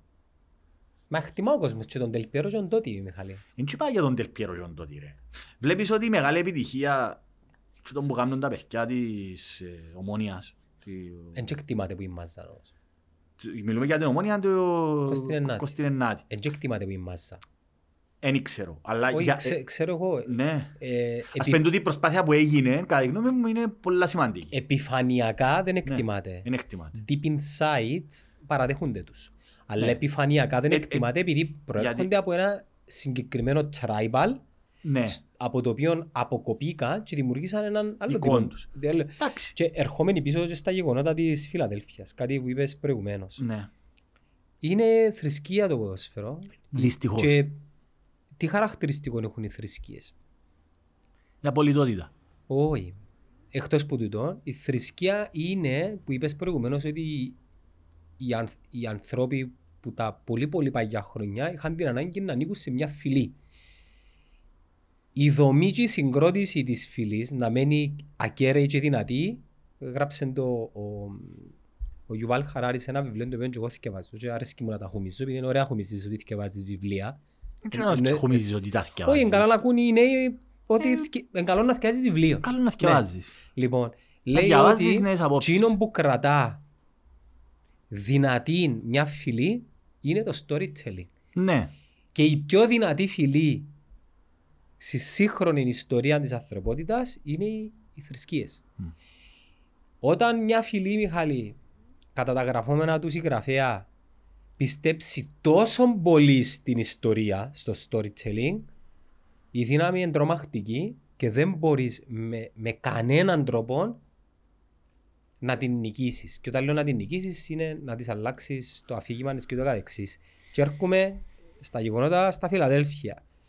Σκέφτου για να κόψουν 200 νεοναζί, και όχι μόνο, με άλλο ξέρω εγώ πόσους γίγε Έλληνες ομοειδεάτες τους να οργανωθούν και να έρθουν να κάνουν μια επίθεση για να σκοτώσουν, σκέφτου πόσο δυνατή, παράλληλα και τοξική εννοείται, είναι η ιστορία που περιβάλλει την φυλή. Συνόν που σου έστειλα μου κάνει εντύπωση, αποελίστες ρε παιδιά, αποελίστες στηρίξαν τα αδέρφια τους, δηλαδή θυμάσαι που σου στείλα το πράγμα. Μιλάς για τα γραφίτι. Για τα γραφίτι που στηρίξαν τούτος τους Ζάγκρεπ. Δεν ξέρω αν είναι αλήθεια ή όχι. Άτε τώρα... Έψαξες το. Τι να ψάξω. Όχι, έστειλα σου το. Είδα το ρε, είδα και δημοσιεύσεις. Δηλαδή αν ισχύουν το πράγμα είναι απολύτως τραγικό και επιβεβαιώνει και όπου είπες. Ότι είχαν και βοήθεια από το... Δηλαδή γιατί να στηρίξεις... Ας πούμε... Εγκολλά και με το αφήγημα του από η λίστα που είναι Ελλάδα, ας πούμε, ναι. Έλληνας. Εγκολλά τελικά... Ναι, αλλά είναι τόσο διαστρεβλωμένα τα πράγματα που πλέον διαφεύγει μας κάτι, ας πούμε. Σίγουρα διαφεύγει μας, είναι και χαοτικά τα πράγματα, δηλαδή... Δηλαδή οι μητσοί να μπούχουν μες στον νόμο που τα γράφουν τα ούλα. Είμαι υποστηριχτής μιας ομάδας, Ομόνια 29, ΑΠΟΕΛ για παράδειγμα. Okay. Και υποστηρίζω κάτι. Νομίζω υποστηρίζω δύο πράγματα. Πρώτον, υποστηρίζω την ίδια μου την ύπαρξη. Στην ομάδα η οποία έχει μια δράση αγωνιστική, άρα είμαι μέρος μιας φυλής και παράλληλα έχω ακόμα μια ιστορία που λέγαμε, η οποία μιλάει για κάτι άλλο και συνδυάζοντα. Τώρα μπορεί να έρθει να κάνει, όπως το λέμε, να συγκρουστεί το ένα με το άλλο και να μην ευκάλλει νόημα, να επικρατήσει εκείνον που έχω πιο ψηλά που τις πιο ιστορίες. Κάτσω τώρα να πιστέψω ότι έχει αποελίστες που χαρήκαν, που δολοφονήθηκε ένας Έλληνας. Δεν ξέρω. Που η στιγμή που υποτίθεται το ΑΠΟΕΛ είναι το αποελλήνων, ας πούμε. Ξέρω. Εντάξει, δεν έχει λογική το πράγμα, Μιχάλη. Και τώρα μια νοικασία που κάνουμε. Ναι. Αλλά εν κατακλείδη είναι δύο πράγματα. Πρώτον, πόσο δυνατές είναι οι ιστορίες, πόσο γρήγορα διοχετεύονται πλέον με τα social media και πόσες ομάδες βρίσκονται σε διαφορετικές φυλές την ίδια ώρα. Σκεφτήκες το ποτέ? Δηλαδή σου κάνει λογική ότι ο Μιχάλης και ο Γιάννος την ίδια ώρα μπορεί να ανήκουμε σε τρεις διαφορετικές φυλές. Και αν είναι πιο δυνατή όμως να κρυθεί τώρα μπορεί να κρυθεί. Ποιες φυλές δηλαδή μπορεί να ανήκουμε? Φίλε, μπορεί να είναι η φυλή, πιστεύω ότι... Το έθνος, ας πούμε. Το έθνος, η δεύτερη φυλή. Η ιδεολογία. Είναι η... Δεν ξέρω, η ιδεολογία, η πολιτική, όχι το έθνος, θα σας ξεχωρίσω. Η πρώτη φυλή είναι, είμαι ομονιάτης, ναι. Φυλή του είναι το πράγμα, ναι. Πλέον. Ναι, ναι. Δεν είναι ποδοσφαιρική ομάδα, ναι. Η οποία διαγωνίζεται σε έναν. Είμαι ομονιάτης, μια φυλή, άρα το πράσινο είναι το λάβαρο μου, έχω κάποια χαρακτηριστικά τα οποία αν τα επικοινωνήσεις και εσύ να κάνουμε connection, σκεφτού τώρα Έχει έναν πολύ ωραίο αφήγημα που λέει «Εάν βρεθεί», έτσι και να το προσαρμόσω στα Κύπρα κατεδομένα, «Αν βρεθείς εσύ με ένα στροβογέρι στο στρόβολο να υπάρξει σύνδεση, δεν θα υπάρξει σύνδεση. Αν βρεθείς ένας και στροβογέρι στην Ελλάδα να υπάρξει σύνδεση, ναι, να υπάρξει σύνδεση». Όχι η Ελλάδα, περίμενε, είναι Ανιόρκια. Κάποια σύνδεση να υπάρξει. Αν βρεθεί ένας στροβογιώτης με έναν αγλαντζώτη στο Παρίσι, να υπάρξει σύνδεση, ναι. Γιατί υπάρχουν συχνότητες. Όταν το πιάνει η Ελλάδα το 2004. Τώρα σε ολοκληρώσω. Κατάλαβαν πάλι. Υπάρχουν συχνότητες. Όχι στη Σιβηρία να πανηγύριζαν οι Έλληνες. Ναι, άρα ενώνησε κάτι σε ένα διαφορετικό περιβάλλον. Ναι, κατάλαβα. Διαφορετικό. Και τούτο, ας πούμε, το ποδόσφαιρο της σήμερα ημέρα είναι. Είναι religion, ρε φίλε. Είναι σχεδόν όπως την θρησκεία. Ακούσες που πιάσαν ένα μόμπστερ, ένα μαφιόζο. Τον ακούσες. Στην Κέρκυρα ήταν ένας τύπος ο οποίος εκαταζητούτο. Ήταν μέσα στη μαφία την Κόζα Νόστρα, στην Ιταλία. Γνωστή Κόζα Νόστρα. Νάπολη. Μάλλον μες τα πηγάθηκια, ρε φίλε. Λοιπόν, μιλούμε για μεγάλον άνθρωπο. Και ο οποίος κατάφερε και διέφυγε και μείνεις και εγκρυφά στην Κέρκυρα. Και έπιαν το μετά από πόσα χρόνια η Νάπολη. Δεν μου πιάνε το πράθυμα και άντεξε τόσο πολλά, άντεξε και εκρέμμασε έξω από το διαμέρισμα του φανέλες της Νάπολη και λοιπά και ήβραν τον οι Ιταλοί, λαλή σου μαντάν που γίνεται ποιος έμπουν τούτο και συλλάβαν το μετά από 30 χρόνια φυγοδικίας. Ναι ρε, πραγματική ιστορία. Τώρα πριν 10 μέρες η έλξη προς το τσάρα δεν μπορούσε να το κρύψει, κατάφερε και έκρυφκε την ταυτότητα του, ήταν μαφιόζος. Και κατάφερε και διέφυγε από το κράτος της Ιταλίας και ζούσε στην Κέρκυρα μπορεί ξέρω 20 χρόνια και έπιαν το η Νάπολη μετά από τόσα χρόνια και έναν τεξέν και... Υπάρχει και κάτι άλλο το οποίο πρέπει, θέλω να απόψεις σου. Χουλικανισμός ίσον βία. Εντάξει. Νεοναζί στο χουλικανισμό ίσον βία. Το αποτέλεσμα είναι το ίδιο όμως. Είναι διαφορετικά τα αίτια. Έχει σημασία για μένα που είμαι πολίτης, ας πούμε, ναι, που θέλω να απέχω από το πράγμα. Γιατί? Διαφορετικές οι καταβολές. Δηλαδή, αν μασαιρωθεί. Διαφορετικές οι καταβολές. Ναι, ρε Μιχάλη, μόνο ένα λεπτό. Ναι, ρε, το μασαίρωμα είναι το ίδιο, ρε. Το αποτέλεσμα είναι το ίδιο, ρε. Άρα, τι με κοφτεί το. Κόφτει με. Γιατί πρέπει να το πολεμήσεις με διαφορετικό τρόπο, ρε φίλε. Άλλος πώς είναι να καταπολεμήσεις τον χολιγανισμό εν γέννη, και άλλος πώς είναι να καταπολεμήσεις. Να μην απατώμαστε, υπάρχει. Τον ναζισμό υπάρχει χολιγανισμός γενικότερα. Άλλος πώς είναι να πολεμήσεις τον ναζισμό ο οποίος εισχώρησε μες στα ΣΥΦΗ, μες στους σύνδεσμους φιλάθλων, ας πούμε. Που δεν είναι τυχαίο το ότι... Γιατί εισχώρησε, πιστεύεις, ειδικά στην Κύπρο και στην Ελλάδα. Ας πω ρε, γενικότερα η δεξιά ως ιδεολογία, το που ήθιστε να σημαίνει στην ελληνική, πατρίδα, θρησκεία, οικογένεια είναι πολλά εύκολα. Δεν έχουν βάθος. Φλερτάρει με το άκρο συνεχώς. Όχι, περιμένε. Δεν έχουν βάθος. Είναι πολλά απλές έννοιες. Έχει να κάνει. Τούτο που ονομάζεται. Τώρα ξέρω ότι είναι να πιαστούν πολλοί, αλλά μην πειράζει. Ας σου το πω όσο πιο απλά μπορώ. Ξέρεις ότι κάθε επεισόδιο κράζουν διαφορετικές φυλές. Διαφορετικές φυλές. Ρε. Κατά τη γνώμη της δική μου, ο άνθρωπος ο οποίος αυτοπροσδιορίζεται ως δεξιός, πρέπει να δοκίσω όμως ερμηνεία όρων. Δηλαδή το να πεις ότι είμαι δεξιός, πατρίδα, θρησκεία, οικογένεια. Συνήθως τούτοι που μόνοι τους ενασχόληση είναι πατρίδα, θρησκεία, οικογένεια, είναι πολύ χαμηλό επίπεδο. Χαμηλό επίπεδο, δεν έχουν βάθος. Δεν μπορούν να ξεφυγούν. Δηλαδή άνθρωπος ο οποίος η μόνη του έννοια είναι να βάλει ελληνικές σημαίες, γαλλικές σημαίες, αγγλικές σημαίες κλπ. Εν τούτον το κοινό τους. Θρησκεία, οικογένεια, που σημαίνει τίποτε. Που είναι παραμάτα τα οποία χωρίς βάθος. Δεν έχουν βάθος. Ενώ η οικογένεια είναι οικογένεια. Δεν έχουν βάθος κοινωνικό-πολιτικό, ρε φίλε. Δεν έχει καμιά θεωρία πίσω από τα πράγματα. Είναι εύκολο μάσιτα. Γι' αυτό βλέπεις ότι είναι πολλά εύκολο να προσχωρήσουν σε οπαδούς. Οι οπαδοί δεν που θέλουν, ρε φίλε. Θέλουν έναν παραμύθι να πιαστούν. Καταρχάς θέλουν αδρεναλίνη. Ναι, θέλουν αδρεναλίνη. Και θέλουν να επιβεβαιωθεί. Άρα, το μασκιουλάρι. Φίλε, δεν μπορεί να... Είδες ποτέ χούλιγκα γυναίκες.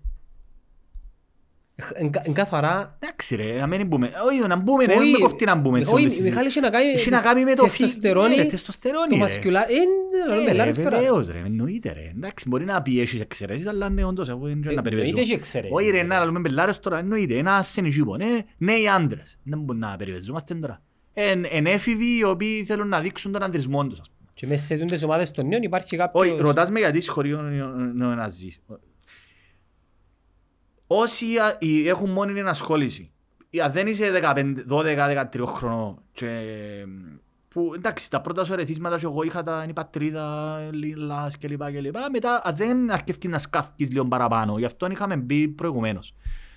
Όσοι επικαλούνται για παράδειγμα το τοτέμ του ελληνισμού. Τοτέμ να πούμε εντύνο που είχαν οι Ινδιάνοι, που σημαίνει τίποτε, είναι έναν είδωλο.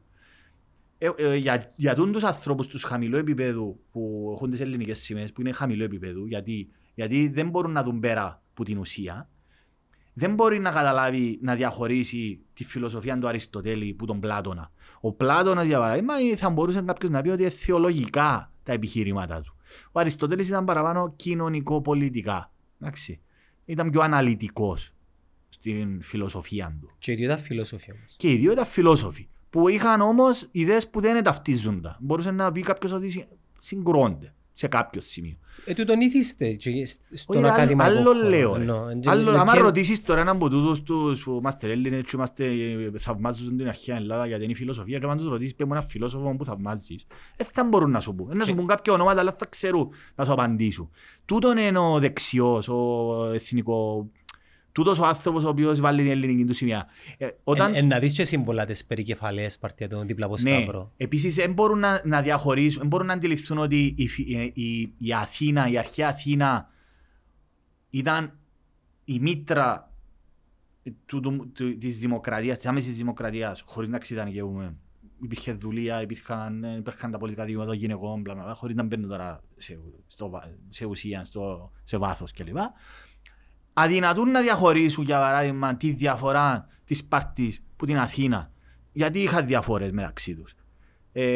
Ποιο ήταν το διαφορετικό τους κοινωνικοπολιτικό υποβάθρο. Γιατί είχαν διαφορές. Για τούτους ούλους είναι επίσης που να πάει τώρα στο ότι ο ελληνισμός καταστράφηκε από τον χριστιανισμό.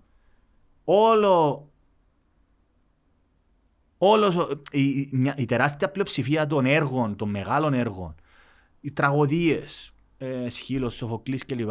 Τα 9 δέκατα των έργων τους καταστραφήκαν. Καταστραφήκαν λόγω του χριστιανισμού, λόγω των χριστιανών, των ζηλωτών.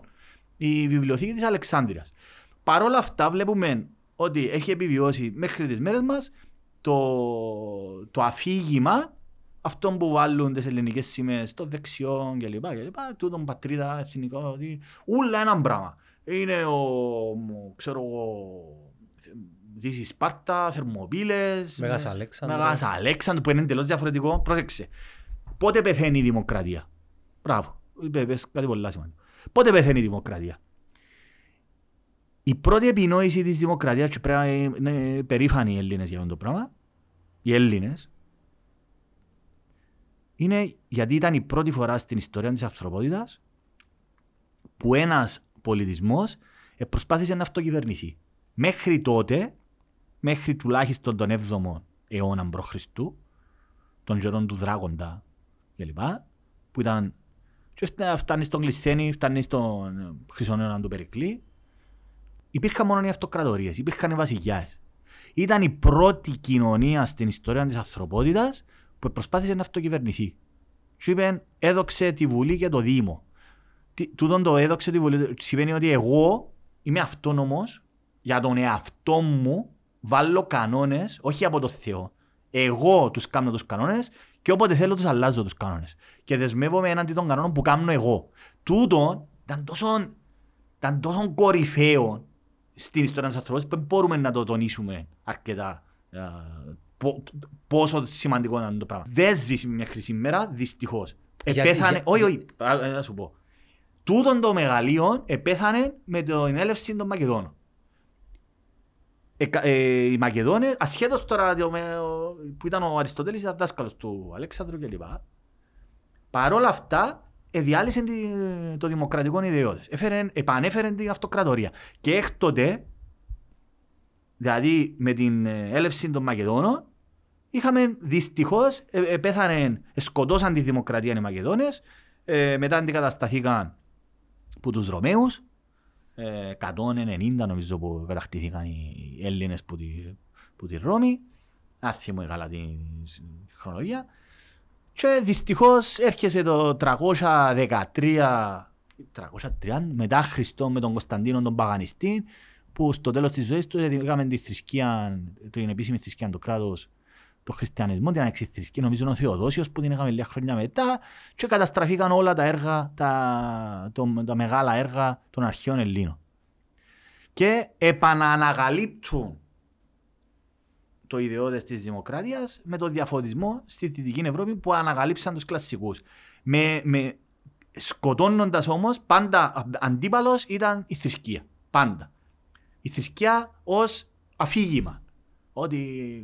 Άρα βλέπεις ότι ένα ελεύθερο πνεύμα, τώρα πώς θα ξεκινήσαμε, ερώτησες με γιατί είναι εύκολο να εισχωρήσει ο ναζισμός και τούτες οι ακροδεξιές απόψεις μέσα σε διάφορα σωματεία κλπ. Ειδικά στην Κύπρο. Είναι εύκολα, είναι ευκολομάσιτα. Είναι πολύ εύκολο να πιάσεις ένα μίτσιν και να το πεις «Α, οι αρχαίοι Έλληνες, πατρίδας, θρησκεία, η Παναγία μας». Γιατί σχέση έχει μόνο ο ναζισμός? Είναι το πρώτο αφήγημα, ρε. Το πρώτο πράγμα που έκαμε ο Χίτλερ για νόμου, ξέρεις ποιον είναι πουτά, μαζί με τον Γκέμπελς, μαζί με τον άλλον, τον Χίμλερ, του διούν λιπελί, ήθελαν να έδωξουν παρελθόν και επειδή δεν το είχαν προσπαθήσαν να το δημιουργήσουν. Και επικαλούνταν πολλά τους αρχείους Ελλήνες. Ρε, ο άλλος έκαμε τελετές υποτών που έκαμε μέσα στο γάστρο, ρε. Πελί ρε του διάστροπη. Ούλοι προσπαθούσαν, ρε, η αρχαία Ρώμα, όταν καταστράφηκε η Ρώμη και μεταφέρθηκε στο Βυζάντιο, ουσιαστικά είχε ήδη αλωθεί η Ρώμη από τον πρώτο αιώνα, από τα γερμανικά φύλλα, τα βάρβαρα, Βυσιγότσι, Οστρογότσι και τούτους. Εντάξει. Και βασικά δεν ήταν η Ρώμη που ήταν στην αρχαιότητα, είχε χάσει την έγκλη της. Όταν έγινε η λεγόμενη Αγία Ρωμαϊκή Αυτοκρατορία ήταν γερμανικά φύλλα. Και προσπαθούσαν να προσδώσουν έναν ένδοξο παρελθόν και να το ενώσουν με το μέλλον. Ουσιαστικά είχαν καταστεί γερμανικές οι κατάβολες πλέον. Η πραγματική συνέχιση της Ρωμαϊκής Αυτοκρατορίας ήταν στο Βυζάντιο. Ήταν η Ανατολική. Γι' αυτό μεταφέρθηκε η έδρα στην Κωνσταντινούπολη. Γιατί πλέον είχε χαθεί η Ρώμη. Και βλέπεις ότι προσπαθούσαν να προσδώσουν συνέχεια. Αλλά δεν υπήρχε συνέχεια στην πραγματικότητα. Τούτο που πες και εσύ πριν, πάντα πρέπει για να μπορέσω να στήσω έναν παραμύθι για να πουλήσω στους οπαδούς μου, στους οπαδίσκους μου, πρέπει να έχω μια ωραία ιστορία να πω. Δυνατή ιστορία. Όπως έκαμε ο Χίτλερ. Ο Χίτλερ προσπάθησε να δώσει μια ιστορία που δεν υπήρχε, να επαναγράψει την ιστορία. Να πει ότι, ναι. Και τούτο που κάνουν, ας πούμε, ρε. Εμείς ξέρουμε τώρα την ιστορία της Αλβανίας, ξέρουμε την ιστορία της Σερβίας, ξέρουμε την ιστορία της Κροατίας, της Φινλανδίας. Όχι. Όλα τα βαλκανικά κράτη είναι και η Φινλανδία, αλλά και στα βαλκανικά κράτη. Είναι το ναρκοπέδιο, η πυρηναποθήκη της Ευρώπης στα Βαλκάνια. Γιατί έχεις πάρα πολλές μικρές χώρες, εθνότητες που τσακώνονται μεταξύ τους. Άμα πιάσεις το ιστορικό background όλων τούτων των χωρών, Έλληνες, Αλβανοί, Σέρβοι, Βούλγαροι, πάντα μες στο ιστορικό τους αφήγημα είναι οι καλοί, όπως εμείς έχουμε οι Έλληνες, είναι οι αγαθοί και πάντα είναι οι κακοί, είμαστε το ανάδελφο έθνος, ελαλούμε οι Έλληνες, πάντα είμαστε μόνοι μας στον κόσμο, έτσι ελαλούν και εκείνοι. Σκευάζε τους Αλβανούς και ελαλούς ότι είναι οι καλοσυνάτοι, μα τι καλοί που είναι και παρουσιάζουν τους Έλληνες ως τέρατα. Και οι Βούλγαροι το ίδιο. Όλοι παρουσιάζουν τον εαυτόν τους ως οι καλοί και οι κακοί. Πάντα θα έχεις ένα αφήγημα. Τούν το πράγμα δεν το καταλάβουν ότι... Η μάχη του καλού, ναι, είναι στο καλό. Όλοι είναι οι καλοί. Όλοι είναι καλοί. Και οι υπόλοιποι είναι κακοί. Πάντα. Ρε, νομίζω ξαναεπάμε. Πας μίλην βαρβάρος. Ο φίλος ο Χάρης ο Θεραπής, ο σκηνοθέτης, έκαμε μια πολλά ωραία μίνι ταινία. Η Αϊσέ πάει διακοπές, έβρετε στο YouTube, πάρα πολλά καλή. Και πραγματεύεται πραγματική ιστορία που δείχνει τη σαπίλα του Κυπριακού κράτους. Να δω context. Το 1974, στα πλαίσια της εισβολής, υπήρχε ένας τουρκικός στρατός, επιστράτευσε φωτορεπόρτερ για να καλύψουν την εκστρατεία του τουρκικού στρατού, την εισβολή στην Κύπρο. Ανάμεσα σε τούτους ήταν ο Κουνούρξεβερ, ένας φωτορεπόρτερ, ο οποίος είχαν υπερσύγχρονα τότε, είχε μια Nikon κάμερα κλπ. Λοιπόν, ο οποίος συνελήφθη από δικούς μας, από στρατιώτες δικούς μας το 1974 και πιάσαν το φιλμ. Και το φιλμ αυτόν, φίλε μου, έχει μια φωτογραφία που σηκώνεται τρίχαμο τώρα. Οι πέντε του Τζάος που είναι έτσι και του Τσιάρο, αυτούς τους ανθρώπους τους θεωρούσαν αγνοούμενους. Και εγνωρίζαν με το φιλμ του Κουνούρτσεβε ότι εκτελέσαν τους. Έχουν τρύπες στα κρανία. Ξέραμε το. Και οι δικοί μας, οι άθλοι που πιάσαν το φιλμ και το εγνωρίζαν, εκρύφκαν από τις οικογένειες αυτών των ανθρώπων ότι τους ανθρώποι που εσύ τους είναι νεκροί και αφήκαν τις γενέζες. Υπόθεση Πάλμα. Πάλι ξεφεύγω, αλλά βάση πέπτωση, πολλά σοβαρά. Έχει μια σύνδεση για να σου πω μόλις τελείως. Φίλε, η υπόθεση Πάλμα είναι τραγική ιστορία. Καταδικάστηκε η Κύπρος. Αφήκαν τον τη γενέκα με δυο κόρες που ήταν μωρά τότε. Σκοτώθηκε ο άντρας στις 1974. Την αφήκαν να πιστεύει ότι ήταν αγνοούμενη. Ενώ θα μπορούσε ως νέα γενέκα να ξαρχίσει η ζωή της, ρε φίλε, να παντρευτεί κλπ. Αφήκαν την, εσέρναν την ποτάτσιο από εκεί. Αυτοί οι άθλοι, παγιάθρωποι. Εντάξει, ενώ εγνωρίζαν, ήταν νεκρός ο Πάλμας. Εγνωρίζαν το, ρε φίλε, ξέρεις που ήταν θαμμένος στο Κωνσταντίνου και Ελένης. Ήταν θαμμένος στο Κωνσταντίνου στην Αγλαντζά και ξέραν το. Καταλαβαίνεις εν τα κόσμος ζούμε, ρε φίλε. Και εκμεταλλεύκονταν το δράμα των αγνωμένων αυτοί οι άθλοι, τους οποίους ξαναψηφίσαν 200 φορές. Λοιπόν, καταδικάστηκε η Κυπριακή Δημοκρατία και ήρθε το ανώτατο δικαστήριο και αφήστε τους νεκρούς στην ησυχία του. Και πήγε στο Ευρωπαϊκό και ξανακαταδικάστηκε η Κυπριακή Δημοκρατία. Αλλά κλείω για να κάνουμε ένα touch. Είχαμε πει προηγουμένως, για να διατηράς μια φυλή εν δυνάμει δυνατή, πρέπει να την ενισχύσεις με μια δυνατή ιστορία. Βέβαια. Αλλά και να προστατεύεις την ιστορία. Σίγουρα. Να μην έχει ρήγματα. Ναι, είναι κακοί Τούρκοι.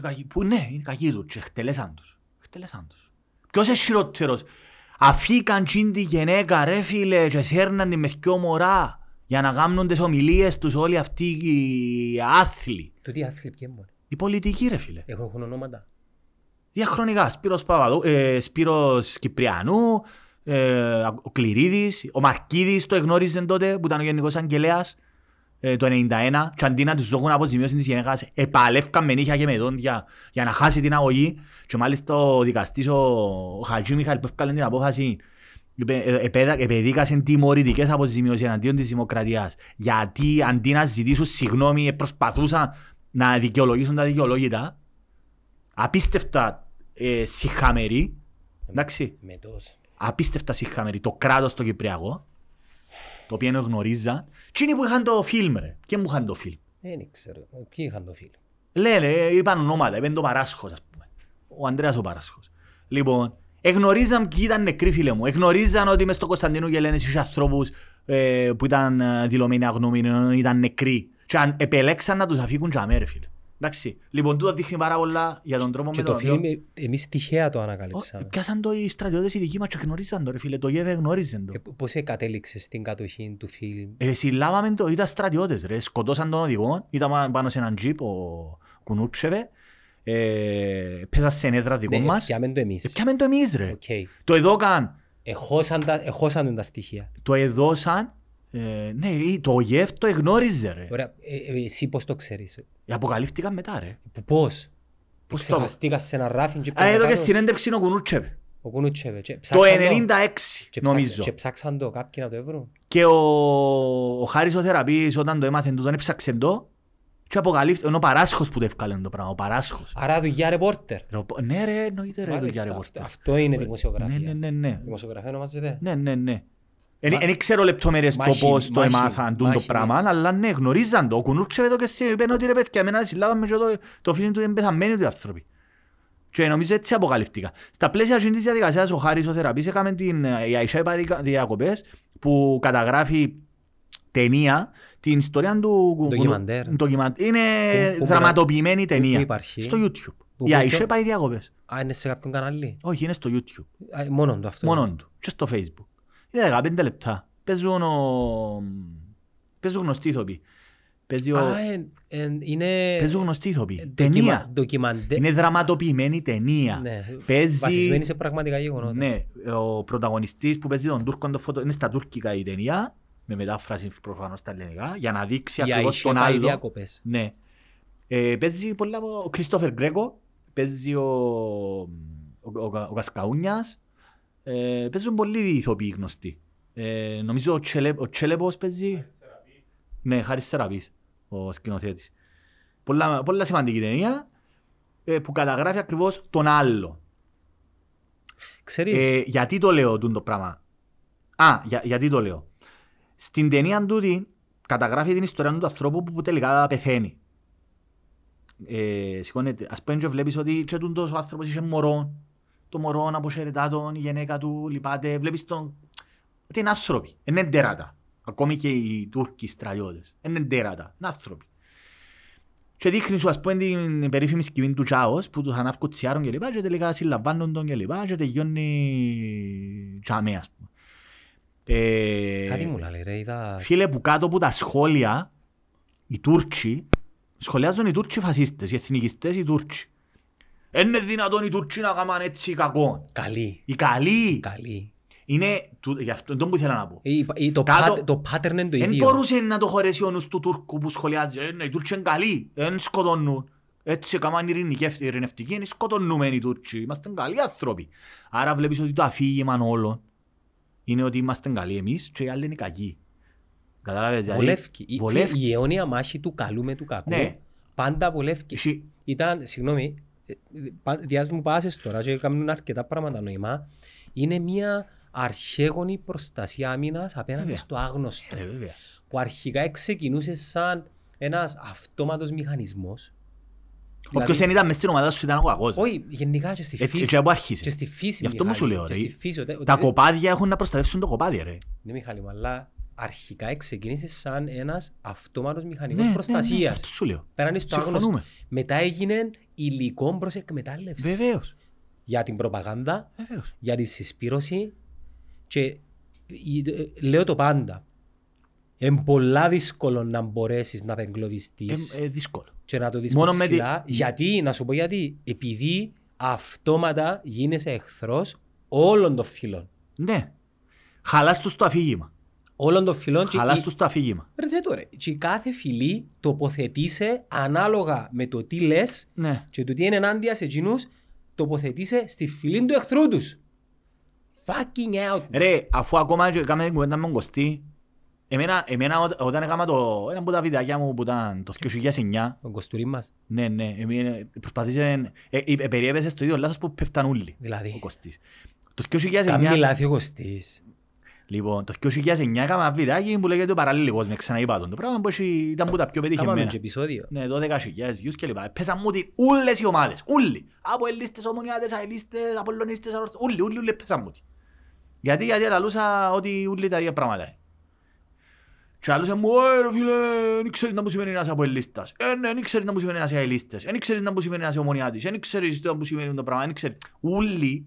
Και ο Κωστής είπεν ότι δεν ξέρεις να μου σημαίνει ένας ομονιάτης. Είπεν έτσι πράγμα. Είπε. Αλλά νομίζω πήραν το πίσω μετά. Γιατί είπες το εσύ να μου σημαίνει. Είδε τράιβαλ είπες το εσύ.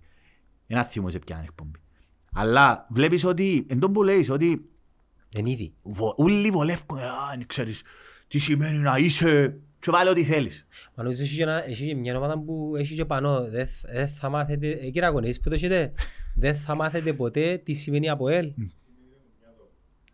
Τι σημαίνει ρε μουνιά το ΑΠΟΕΛ. Βέβαια, λέει. Λαλίτω και μεράνει φάγη. Είμαστε αλήθεροι. Δεν μπορεί να καταλαβαίνετε. Ρε μουνιά. Εμείς είμαστε εναντίον όλων. Μόνο να μάνεις ΑΕΛ μπορείς να καταλάβεις την οποιαδήποτε επιτυχία είναι η αποτυχία. Είναι το αφήγημα του tribalism, το οποίο έχει έναν ωραίο ποιητικό. Θέλει να ανοίγεις κάπου. Ενώ όμορφο, αλλά σε ένα πλαίσιο. Σε ποιο σημείο. Όχι μόνο σημείο. Αφού σε διαχωρίζει για ένα συγκεκριμένο διάστημα. Δηλαδή, δεν σε διαχωρίζεις σε κάτι. Ναι ρε Μιχάλη μου, αλλά την ώρα μου να πω γήπεδο, εννοείται ότι να μπω σε tribal mode. Αλλά τώρα μου να βγω, πρέπει να επανέλθω στο... Μα εντός το πρόβλημα, δεν μπορεί να γίνει αυτό. Όχι, μεταφέρουμε το. Φίλε, υπήρξα και εγώ, ξέρω τα. Ξέρω το, εγώ το ίδιο. Μα και εγώ ρε, πότε πάω να δω μάπα με τους παρές μου. Μπαίνω σε mode. Εγώ δεν μπορώ να δω μάπα με κανέναν πλέον. Εντάξει, εγώ θα δω μάπα με πράγμα. Είδε ο γύρις μου να μες σπίτι μου και να βάλει να δούμε τα ΑΠΟΕΛ ή να πω έλα ρε Μιχάλη να δούμε τώρα. Μα είναι το θέμα.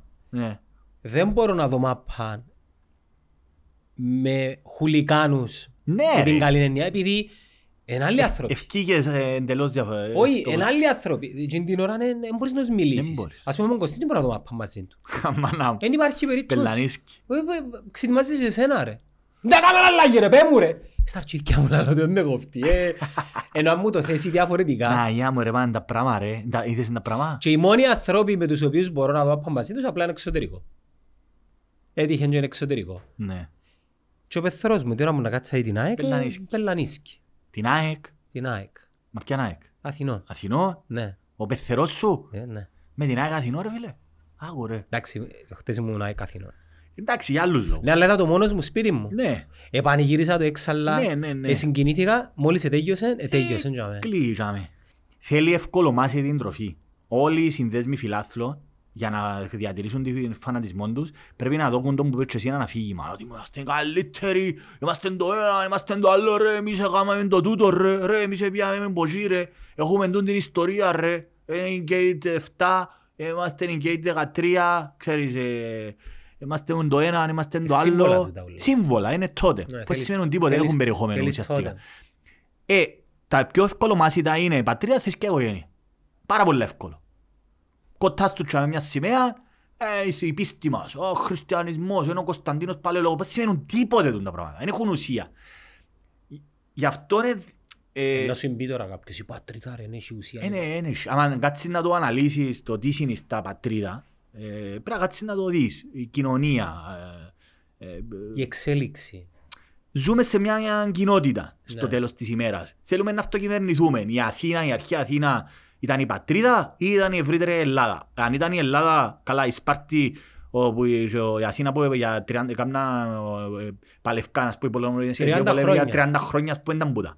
Ήταν φίλες σειράξεις, δεν ήταν φίλες σειράξεις. Ήταν άλλα κράτη. Ήταν πολλές κράτη. Άρα υπάρχουν έννοιες τις οποίες δεν μπορείς να τις βάλεις μες στον εγκέφαλο σου. Τούν τα πράγματα όμως για να τα συζητήσεις με κοπελούσκια πρέπει να υπάρχει το background, το υπόβαθρο, να μπορείς να κάνεις μια τέτοια συζήτηση. Κάτι το οποίο είναι λείπει. Λείπει γιατί ήδη μας οι δάσκαλοι και οι καθηγητές δυστυχώς δεν τους αφήνουν και αν τους αφήσουν πολλές φορές ήδη είναι και ήδη χαμηλό επίπεδο. Μπορεί να ακούω τα λαζονικό, έμε κοφτεία να ακούω τα λαζονικό. Είναι η πραγματικότητα. Θα ήθελα εγώ να μπει η φιλοσοφία, η ουσιαστική φιλοσοφία. Τι σημαίνει, να ερεθίζω, να διώ τροφή για σκέψη, ούτως ώστε να επεκτείνεται η σκέψη των παιδιών, και όχι των μωρών, που την παιδική ηλικία. Να ανοίξει το πνεύμα τους, παρόλα αυτά δεν το κάνουν, όχι γιατί έχουν ένα σχέδιο να σε κρατήσουν δούλων και σκλάβων, απλώς είναι χαμηλό επίπεδο. Δυστυχώς. Είναι στην ηγεσία διαχρονικά που είναι υπεύθυνη για την παιδεία, είναι δέσμοι και δούλοι μιας νοοτροπίας που δεν μπορούν να ξεφύγουν οι ίδιοι. Είναι και οι ίδιοι του επίπεδου. Πατρίδα, θρησκεία, οικογένεια, που σημαίνουν και ουσιαστικά τίποτε. Ενώ επικαλούνται για παράδειγμα την αρχαία ελληνική γραμματεία, την αρχαία φιλοσοφία, δεν έχουν ιδέα το τι είναι. Ούτε πιάνουν το σπέρμα της αρχαίας ελληνικής γραμματείας, φιλοσοφίας, είναι η αμφισβήτηση. Και πια αμφισβήτηση τίνος της εξουσίας κυρίως. Πότε νομίζετε μια εξουσία? Τέλος πάντων, είναι τεράστια θέματα τούτα. Ας πούμε, ο μέντορας μου είναι ένας πολύ σημαντικός άνθρωπος, ο Κορνήλιος Καστοριάδης. Δεν έχω βρει ακόμα κάτι το οποίο να διαφωνώ. Ό,τι και σημαίνει τούτο. Πάρα πολλά καλή. Κορνήλιος Καστοριάδης.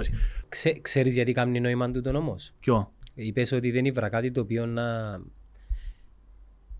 Πώς μπορεί να εξελιχθεί το είδος μας όταν διέπεται από τις ιστορίες? Και τι σημαίνει εξέλιξη του είδους? Σημαίνει πνεύμα, αλλά σημαίνει και ο περιβάλλοντας χώρος. Περιβάλλον... Για να εξελιχθείς καταρχήν πρέπει να αμφισβητήσεις το πριν. Μα ένα λεπτό. Θα πάμε τώρα στα τεράφια της επιστήμης. Η επιστήμη πώς εξελιχθήκε? Ξαρτάται τι εννοούμε επιστήμη. Επιστήμη ρε φίλε, mechanics, physics. Ξέρεις ότι μέχρι το 10... Είναι με την αμφισβήτηση. Βεβαίως. Μα αφού γυρίζει. Ναι. Το πιο γνωστό. Ξέρεις ότι μέχρι το 19ο αιώνα η φιλοσοφία ταυτίζεται με τον όρο επιστήμη του σήμερα. Ξέρεις πόσα πράγματα γνωρούμε. Μα θα σταματήσει ποτέ, Μιχάλη. Δάμε, υπάρχει μια, πώς να σου το πω, μια σύγκρουση. Επίσης η επιστήμη, άλλον η θεωρία της σχετικότητας, άλλον η κβαντική μηχανική και άλλον η πραγματική, το που θωρείς τώρα. Δεν εφαρμόζει, πού να μπεις σε τον τα τεράπτια. Γιατί, επειδή υπάρχει τον debate. Θα ήθελα εγώ τούτα τα ζητήματα να υπάρχουν μέσα στα σχολεία. Θα ήθελα, δεν πρόκειται να μπω μέσα στα σχολεία. Παρ' όλα αυτά, κάνουμε τούτες τις εκπομπές, όχι επειδή είμαστε ξέρω τα ούλα, μπορώ να κάνω 200 λάθη. Κάνω λάθη ρε παιδί, μπορώ κάποια πράγματα να τα ακούσω, αλλά δεν τα μεταφέρω σωστά. Εμένα, ο στόχος μου είναι να δύο ρεθίσματα, σε όσους μπορώ, να ψάξουν, να βρουν. Μπορεί να βρουν κάτι άλλο. Όχι, μπορεί. Εννοείται ότι να βρουν κάτι άλλο που μένα. Γιατί άλλο, εγώ είμαι άλλος άνθρωπος. Οποιοςδήποτε άλλος που είμαι εγώ είναι άλλος άνθρωπος. Έχει άλλα πράγματα. Ο καθένας να βρει, αλλά τουλάχιστον να δούμε ερεθίσματα. Να υπάρχει σκέψη. Να σε ρωτήσω κάτι. Τώρα που είπες για τον Παράσχο προηγουμένως, κάνε μου κλειπή η περίπτωση του Jho Low. Είναι εν απουσία ενός θεσμού ο οποίος έχει το ρόλο του ελέγχου και των ισορροπιών. Πόσον υπέρ ή πόσον κατά είσαι στην ύπαρξη προφίλ όπως που προφανώς από ό,τι φαίνεται γνωρίζει πράγματα ο συγκεκριμένος ή τουλάχιστον τροφοδοτείται. Τροφοδοτείται, αφού είπαν. Πόσον υπέρ είσαι και κατά πόσον είναι ηθικόν ή μη η ύπαρξη των προφίλ, επειδή τώρα βολεύκει μας. Ηθικόν είναι οτιδήποτε είναι καλό. Περίμενε. Για την κοινωνία. Ναι, τώρα βολεύκει. Μια πολλά γενική αναφορά. Ναι, Μιχάλη. Το εργαλείο του συγκεκριμένου είναι ακριβώς το ίδιο εργαλείο το οποίο μπορεί να χρησιμοποιήσει κάποιος άλλος για τα αντίθετα αποτελέσματα. Να υπενθυμίσω, έγραψα κάτι για το πράγμα και είχε έναν πολύ ανταπόκριση. Να υπενθυμίσω ότι ιδίως ο πρόεδρος μας, ο νυν, ο κύριος Χριστοδουλίδης, προσέλαβε κάποιον τύπο, να μην το χαρακτηρίζω, του τύπου Μανώλη Κυριάκου. Του τύπου. Ένας τύπος πολλά χαρακτηριστικός, να μην το χαρακτηρίζω. Ο τύπος του είναι ο Μανώλης ο Κυριάκους, το ξέρω ότι. Ο Μανώλης ο Κυριάκου είναι ένας ο οποίος. Αποκαλυφθήκαν οι διαλόγοι που χάρε. Δημοσιογράφος του. Όχι ρε, τούτος είναι τα επικοινωνία λόγω και να μην πω κανένα. Εντός που κατηγορηθήκε για τα SMS. Ναι ρε. Τούτος που επούλησε τον Χριστοδουλίδη και πήγαινε στον Αβέροφ. Και ευκάλεν τα ο Αβέροφ μέσω του πολίτη και λοιπά. Ναι. Εντάξει. Άρα, άρα, έχουμε να κάνουμε με έναν άνθρωπο ο οποίος είναι ο πρόεδρος σου, ο οποίος χρησιμοποίησε ψευτικά προφίλ. Δεδομένων τούτο. Ναι ρε. Ναι ρε, αφού και αυτόν τον λόγο μου τον προσέλαβε για να χρησιμοποιήσει ψεύτικα προφίλ, στρατιές ψεύτικων προφίλ για να ο Βίκτρος Πάδόπουλος είναι ο άρχοντας των ψεύτικων προφίλ. Αυτός ο ανεκδίγητος άνθρωπος, ο Βίκτρος Πάδόπουλος, ένας τυχοδιώκτης, ο μεγαλύτερος τυχοδιώκτης, ο οποίος είχε στρατιές που τρόλ που μου κάνουν και πέναν προσωπική επίθεση, τους οποίους διάλυσε. Πώς το επιβεβαίωσες του εδώ? Επιβεβαίωσα το. Μπορώ να σου απαντήσω. Άρα μόνο εσύ το ξέρεις. Μόνο εγώ το ξέρω. Όχι μόνο εγώ το ξέρω, ξέρει το οποιοςδήποτε. Αλλά εγώ ξέρω πολλά συγκεκριμένα. Διέρευσε δηλαδή τούτο. Ότι είναι πίσω η δουλειά του Βίκτορα Παδόπουλου είναι τούτη ρε. Να δημιουργεί τρόλ και να επιτίθονται στους πολιτικούς αντιπάλους ρε. Εμένα να κάνουμε απίστευτοι. Όταν λες να δημιουργεί accounts. Ναι, ψεύτικα accounts. Άρα ο Χριστοδουλίδης είπε του κάμε μου ψεύτικα accounts. Μας αποκάλυψε ότι ο άθωσε για τα τεράτσα. Ο Χριστοδουλίδης, ο άθος του Δίκο, ρε. Ο άθος είναι μόνο το επιθέτον του. Είναι μόνο το επιθέτον του. Χαραλάμπος. Όχι Χαραλάμπος, ρε.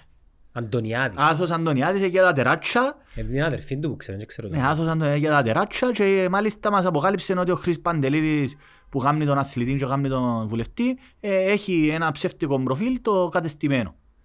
Και χρησιμοποιεί ψεύτικα τροφή. Τώρα δει και ζήτησε να ανυψάξουν το πρόβλημα. Ρώτησε τον κάτι ασάβα τον Χρυσή Παντελίδη και αρνήθηκε τον. Αλλά noi ξέρουμε ότι. Πώς το είπες? Το κατεστημένο, έχει το μωρό, ένα μωρό. Υπάρχει ακόμα? Ναι, ρε, υπάρχει ακόμα. Και επιτίθεται. Άντε ρε. Ρε, καλό. Άρα, τούτοι άνθρωποι που κονούν το δάχτυλο τώρα, Βίκτορας Παπαδόπουλος, Χριστόδουλη, τούτοι ούλοι, χρησιμοποίησαν τους ίδιες μεθόδους. Λοιπόν, τώρα, ο λόγος που αφηνιάσαν. Στα ελληνικά. Ναι, το κατεστημένο. Λοιπόν, βλέπεις ότι τούτοι άθλοι, εγώ δεν έχω ψευτικά πρόβλημα, με κόφτει, εγώ δεν έχω να πω, να το πω μόνος μου. Γι' αυτό που σε χτίμω σίγια ρε Μιχαλή. Ναι ρε. Λοιπόν, τώρα να πούμε ύστερα για την ανωνυμία. Και εγώ, ως το 19, ήμουν ανώνυμο επώνυμο, δεν έχω νεμούν ποιος ήμουν. Αλλά εμένα το μου ενδιαφέρε, ήμουν ο USR, γιατί ήθελα να, δεν έχει σημασία ποιος λέει τι, αλλά το τι λέει. Δηλαδή έκανα ερωτήσεις του Αβέροφ, απάντα μου ρε κουμπάρε, τι σημασία αν έχει ποιος σου τα λαλεί, απάντα μου. Έκανες κουβέντες με τον Αβέροφ. Βεβαίως ρε, και απαντούσε μου προς τιμήν του ο Αβέροφ, φυσικά οπότε δεν τον εβόλευκε και μου σταματούσε να μου απάντα. Όταν το ρωτήσα για το πώς θα ενέσχεις και λίγο. Δεν το βρίσκω ρε. Εντάξει ρε, βρίσκω στο μετά. Λοιπόν, άρα, οι πρώτοι που τα χρησιμοποίησαν είναι τούτοι. Χριστοδουλίδης και εσύ, Βίκτορας Πάδοπουλος και εσύ. Ούλοι το κάνουν το. Στρατιές. Εμένα να κάνουμε επιθέσεις προσωπική μες τις βολευτικές. Λοιπόν, ψεύτικα προφίλ. Τούτον το προφίλ τώρα το συγκεκριμένο εξυπηρετεί ένα σκοπό. Τροφοδοτούν το δημοσιογράφοι οι οποίοι φοβούνται να βγουν με το όνομά τους. Και να τα βγάλουν. Είναι whistleblower ουσιαστικά ο συγκεκριμένος άνθρωπος. Και καλύφθηκε έναν κενό το οποίο πρέπει να καλυφθεί με κάποιον τρόπο. Όπως εμένα ρε, εμένα τον καιρό των ευρωεκλογών το 19, έστελναν μου ανώνυμες επιστολές για το σκάνδαλο που έφυγε ανταλλαγής κρατικής γης. Πού, κάμα και επιστολή στο Γενικό Εισαγγελέα και στο Γενικό Ελέκτη, πια στη Βουλή για το πράγμα. Καλέσαμε στη Βουλή, 3 εκατομμύρια, εφάνε και σπάσα, κολλητός του Αναστασιάδη, εταιρεία αυξεντίου μαζί με τον άλλον τον Στυλιανίδη, κάποιο που ένας είναι το Αγγέλ και ο άλλος είναι αγερμικός. Εφάνε και σπάσαν, πας στο Λεμεσόνε, δημοσιεύσαν τα όλα. Πήραμε και στη Βουλή, κατσάριζε λίγο η Χαραλαμπίδου και ο Μιλωνάς και τι έγινε, απολύτως τίποτα. Απολύτως τίποτα, φίλε μου. Ήταν εμπλέκεται ο Ρίκος μέσα. Ερωτοκρίτου. Ναι ρε. Έχω τα όλα τεκμηριωμένα. Ουσιαστικά κατασπαταλήσαν. Χρησιμοποίησαν με εμένα ως whistleblower. Ναι, αλλά είσαι whistleblower, επειδή ξέρω... Όχι, εγώ έφυγα με το όνομά μου και δημοσίευσα. Μετάνιωσες το? Όχι, φυσικά. Ναι, αλλά ο Jho Low, ο Τζιπάνο Τζι, nobody knows him, κατηγορείται που εκείνους που τον κατηγορούν... Ποιο είναι το ζήτημα που συζητούμε τώρα, κατά πόσο πρέπει να υπάρχει Jho Low... Όχι ρε. Ο Jho Low, ο τύπος ο συγκεκριμένος, εξυπηρετεί μια ανάγκη. Ο άνθρωπος, για τους δικούς του λόγους, δημοσιεύκουν τα πράγματα. Καλά γάμνει και δημοσιευκήτα. Δηλαδή εγώ είχα γράψει για το θέμα της Γιάννακη. Ρε κουμπάρε, η Γιάννακη είναι υψηλός βαθμός δημόσιος λειτουργός. Υπάρχει αφιβολία για τα πτυχία της. Ποια 13 ρε. 16 και αγώσα ρε, α16 ρε, δεν πω μολά λίρα. Ποια 13 δεν πολλά λίρα. Περίμενε, ποιο είναι το ταβάνι ρε. 16 ρε.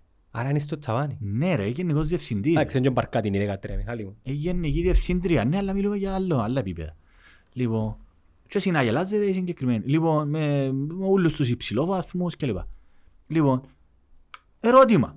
Όλοι οι δημόσιοι λειτουργοί, γιατί να μην δημοσιεύουν τα πτυχία τους. Ετέθηκε. Δηλαδή, ο Γιαννάκης που αποκαλύφθηκε περίτρανα ότι ψεύτηκα τα πτυχία τους, μπορεί να την γλιτώσει όσον αφορά την ποινική για διάφορους λόγους.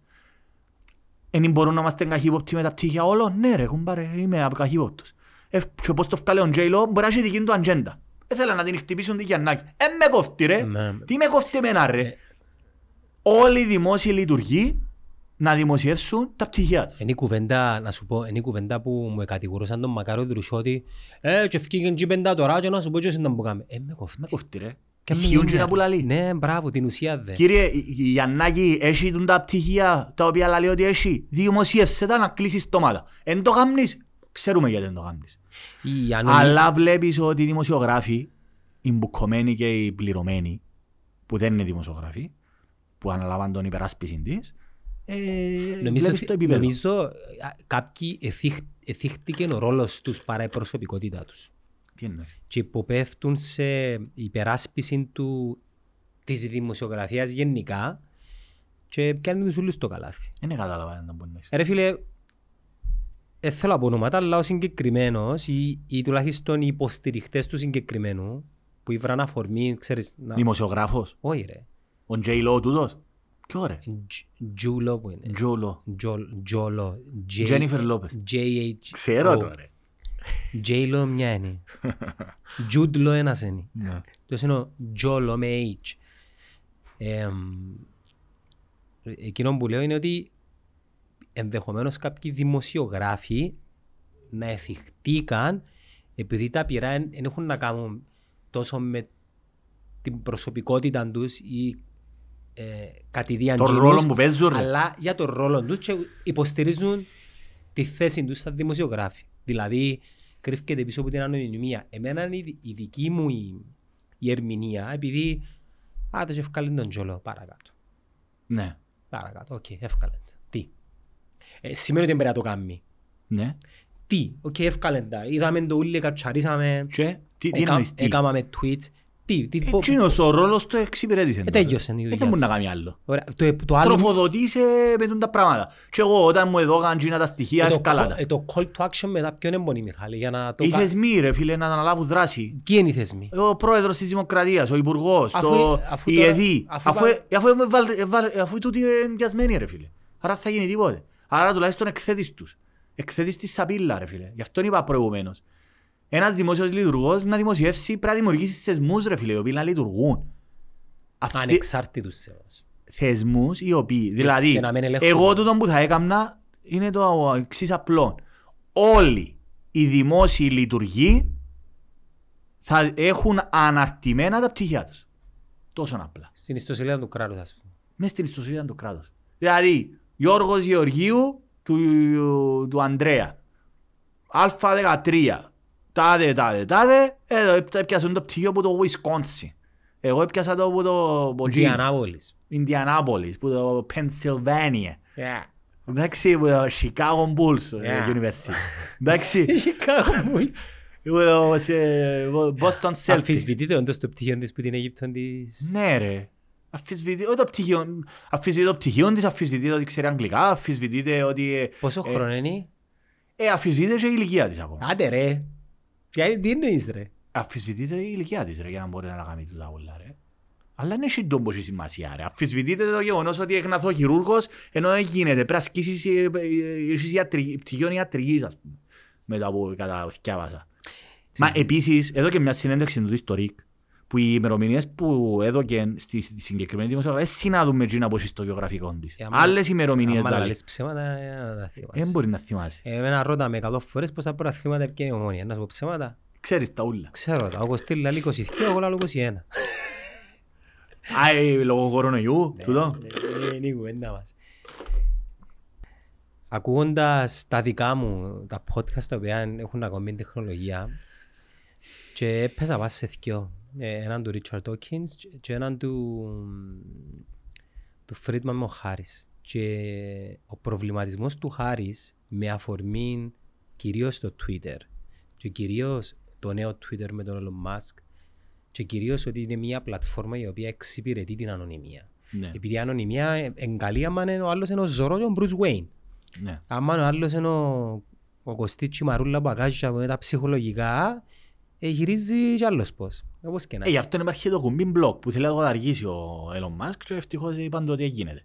Εγώ δεν κάνω blog, κάνω mute. Εντάξει ρε, ο άλλος μπορεί να κάνει blog. Εγώ αποφάσισα ότι πλέον θα κάνω blog. Όλα τα trolls που μου κάνουν επίθεση, blog. Ήταν μόνο το troll. Τι σημαίνει troll? Πρέπει να ήταν μόνο το troll. Αν ο άλλος έχει... Άις τον όρο troll. Να σου πω account. Τι σημαίνει troll? Η μπλέση φταγιάς που είναι troll. Ή εξαρτάται από το περιεχόμενο της ρε. Πώς κρίνω ότι είναι κάτι troll? Να σου οξύ, άις τον όρο τρολ, με κοφτεί εμένα, όπως θέλεις ονομάστο ό,τι θέλεις. Εγώ λέω ότι με το που γράφω κάτι, έχει συγκεκριμένα και μπαίνω μες στο προφίλ του και βλέπω ότι όλη μέρα γράφω για το δημοκρατικό συναγερμό. Ναι. Αναποστάρουν κλπ. Άρα τούτος άνθρωπος ευαλτός, ξέρω ότι έκανε το συναγερμό. Γιατί ρε Μιχάλη, άμα γράφεις συναγερμό. Όχι ρε, καμνή μου επίθεση προσωπική είναι εμένα ρε.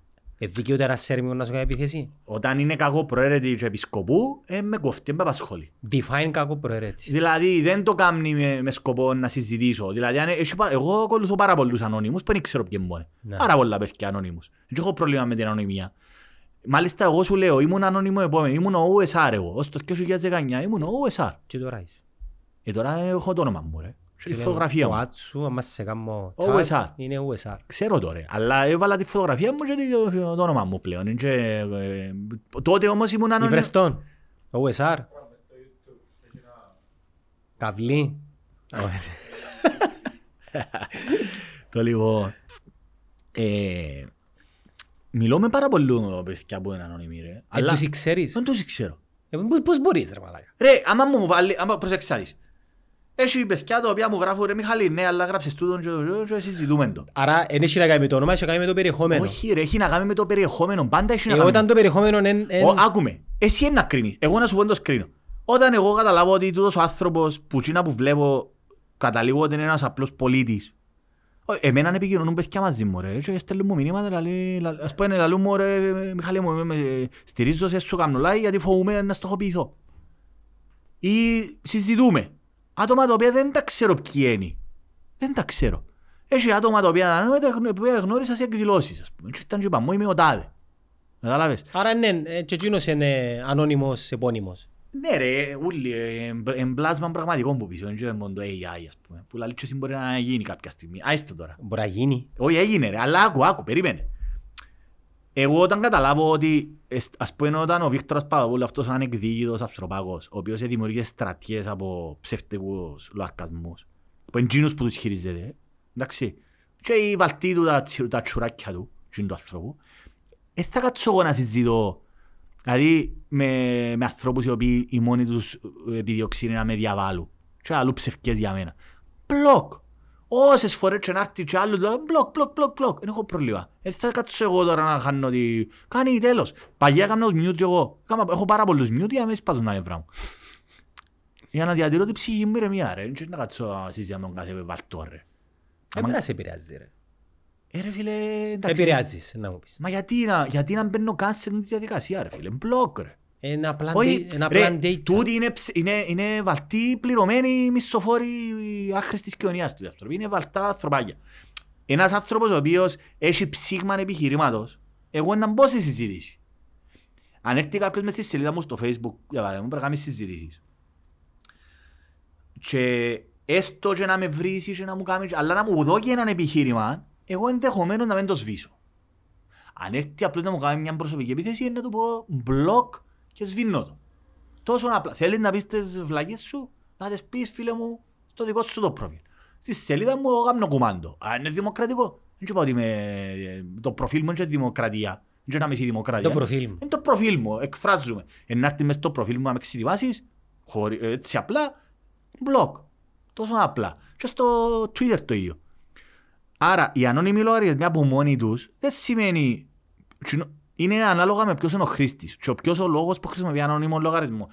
Οι περισσότεροι ανώνυμοι λογαριασμοί που ακολουθώ εγώ τουλάχιστον είναι κανονικοί άνθρωποι, προβληματισμένοι άνθρωποι, οι οποίοι δεν θέλουν να στοχοποιηθούν είτε για δημόσιοι υπάλληλοι, είτε έχουν θέση που φοβούνται, είτε δεν θέλουν να στοχοποιούνται με το όνομά τους.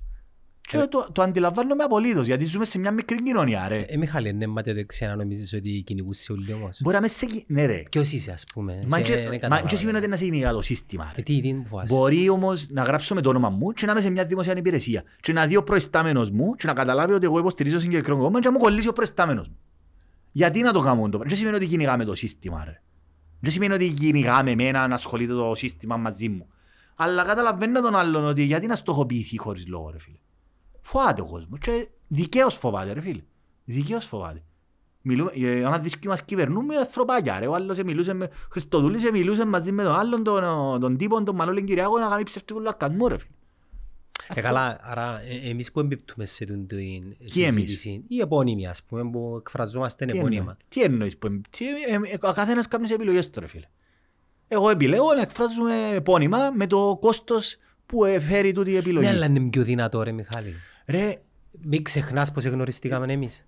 Ναι. Ξεχνάς πως εγνωριστήκαμε. Το πρώτο βίντεο σου, όχι το πρώτο. Ναι, που είδες με έξω από τη Βουλή και λοιπά. Ναι. Ήσουν μες στο αυτοκίνητο. Μες στο αυτοκίνητο, ναι. Αν ήσουν ανώνυμος και απλά έγραψες το, πώς ήταν να... Ρε, για να μου επαναλαμβάνω, Ζωρό και Μπρουζουέ είναι ένας και ο ένας. Εντάξει ρε, καταλαβαίνω τώρα, αλλά βλέπεις όμως το αντίκτυπο που είναι ο ανώνυμος. Αλλά υπόψη είναι ότι τον ανώνυμο τροφοδοτούν τον επώνυμοι, οι οποίοι φοβούνται. Και είναι δειλοί. Είναι δειλοί, γιατί φοβούνται. Ρε, δαμε, μιλούμε για κοινωνία δειλό, ρε. Να πού περιμένεις, ρε. Μιλούμε για κοινωνία δειλό, ρε. Ρε, μιλούμε για μια κοινωνία δημοσιογράφων. Δεν θέλω να πάρει ούλους το κόρα, γιατί έχει αξιολόγους δημοσιογράφους. Αλλά πρέπει να δεις ποιοι ελέγχουν τα μέσα ενημέρωσης, επιχειρηματίες που κολλητοί με την εξουσία, ρε. Δηλαδή μιλούμε για ανθρώπους, ο ανεκδίκητος, να μην πω άλλος χαρακτηριστικός, ο Νίκος Αναστασιάδης είπε να σας πάρει ο Θκιάολος, που είπε να σας πάρει ο Δαίμονας, ήθελε να πει να σας πάρει ο Θκιάολος και είπε το πιο ευγενικά να σας πάρει ο Δαίμονας. Σημάσαι που το είπε για τους δημοσιογράφους. Με μου αναφέρετε, αν σας ζήρετε να σας πάρει ο Θκιάολος, ήθελε να πει. Και να σας πάρει ο Δαίμονας. Χρειάζεται να μου πεις, αν μάθει και αβάζεις το κράτος μαφία. Άρα είπεν τους το, in your face, εν τον κόφτη, έχεις εσεσμένο. Και οι δημοσιογράφοι μούγκα. Στη στρούγκα. Άρα, Πώς περιμένεις που τον απλό πολίτη να βγει δημόσια και να το παίξει το ζωρό? Και εγώ βγήκα δημόσια, πέσα μου τα τσουράκια τους. Καταλάβες. Εντάξει ρε, μιλούμε για αρρωστημένη κοινωνία ρε. Συμβαίνει και στο εξωτερικό τούτο, να μην νομίζουμε. Έχουμε την πατέντα εμείς. Όχι ρε, φυσικά ρε. Και στο εξωτερικό έχει πηγάθηκια. Παναγία μου ρε, μα εννοείται ρε. Απλώς εμείς είμαστε πιο μικρά κοινωνία και πιο εύκολο να σε βρουν. Καταλάβες.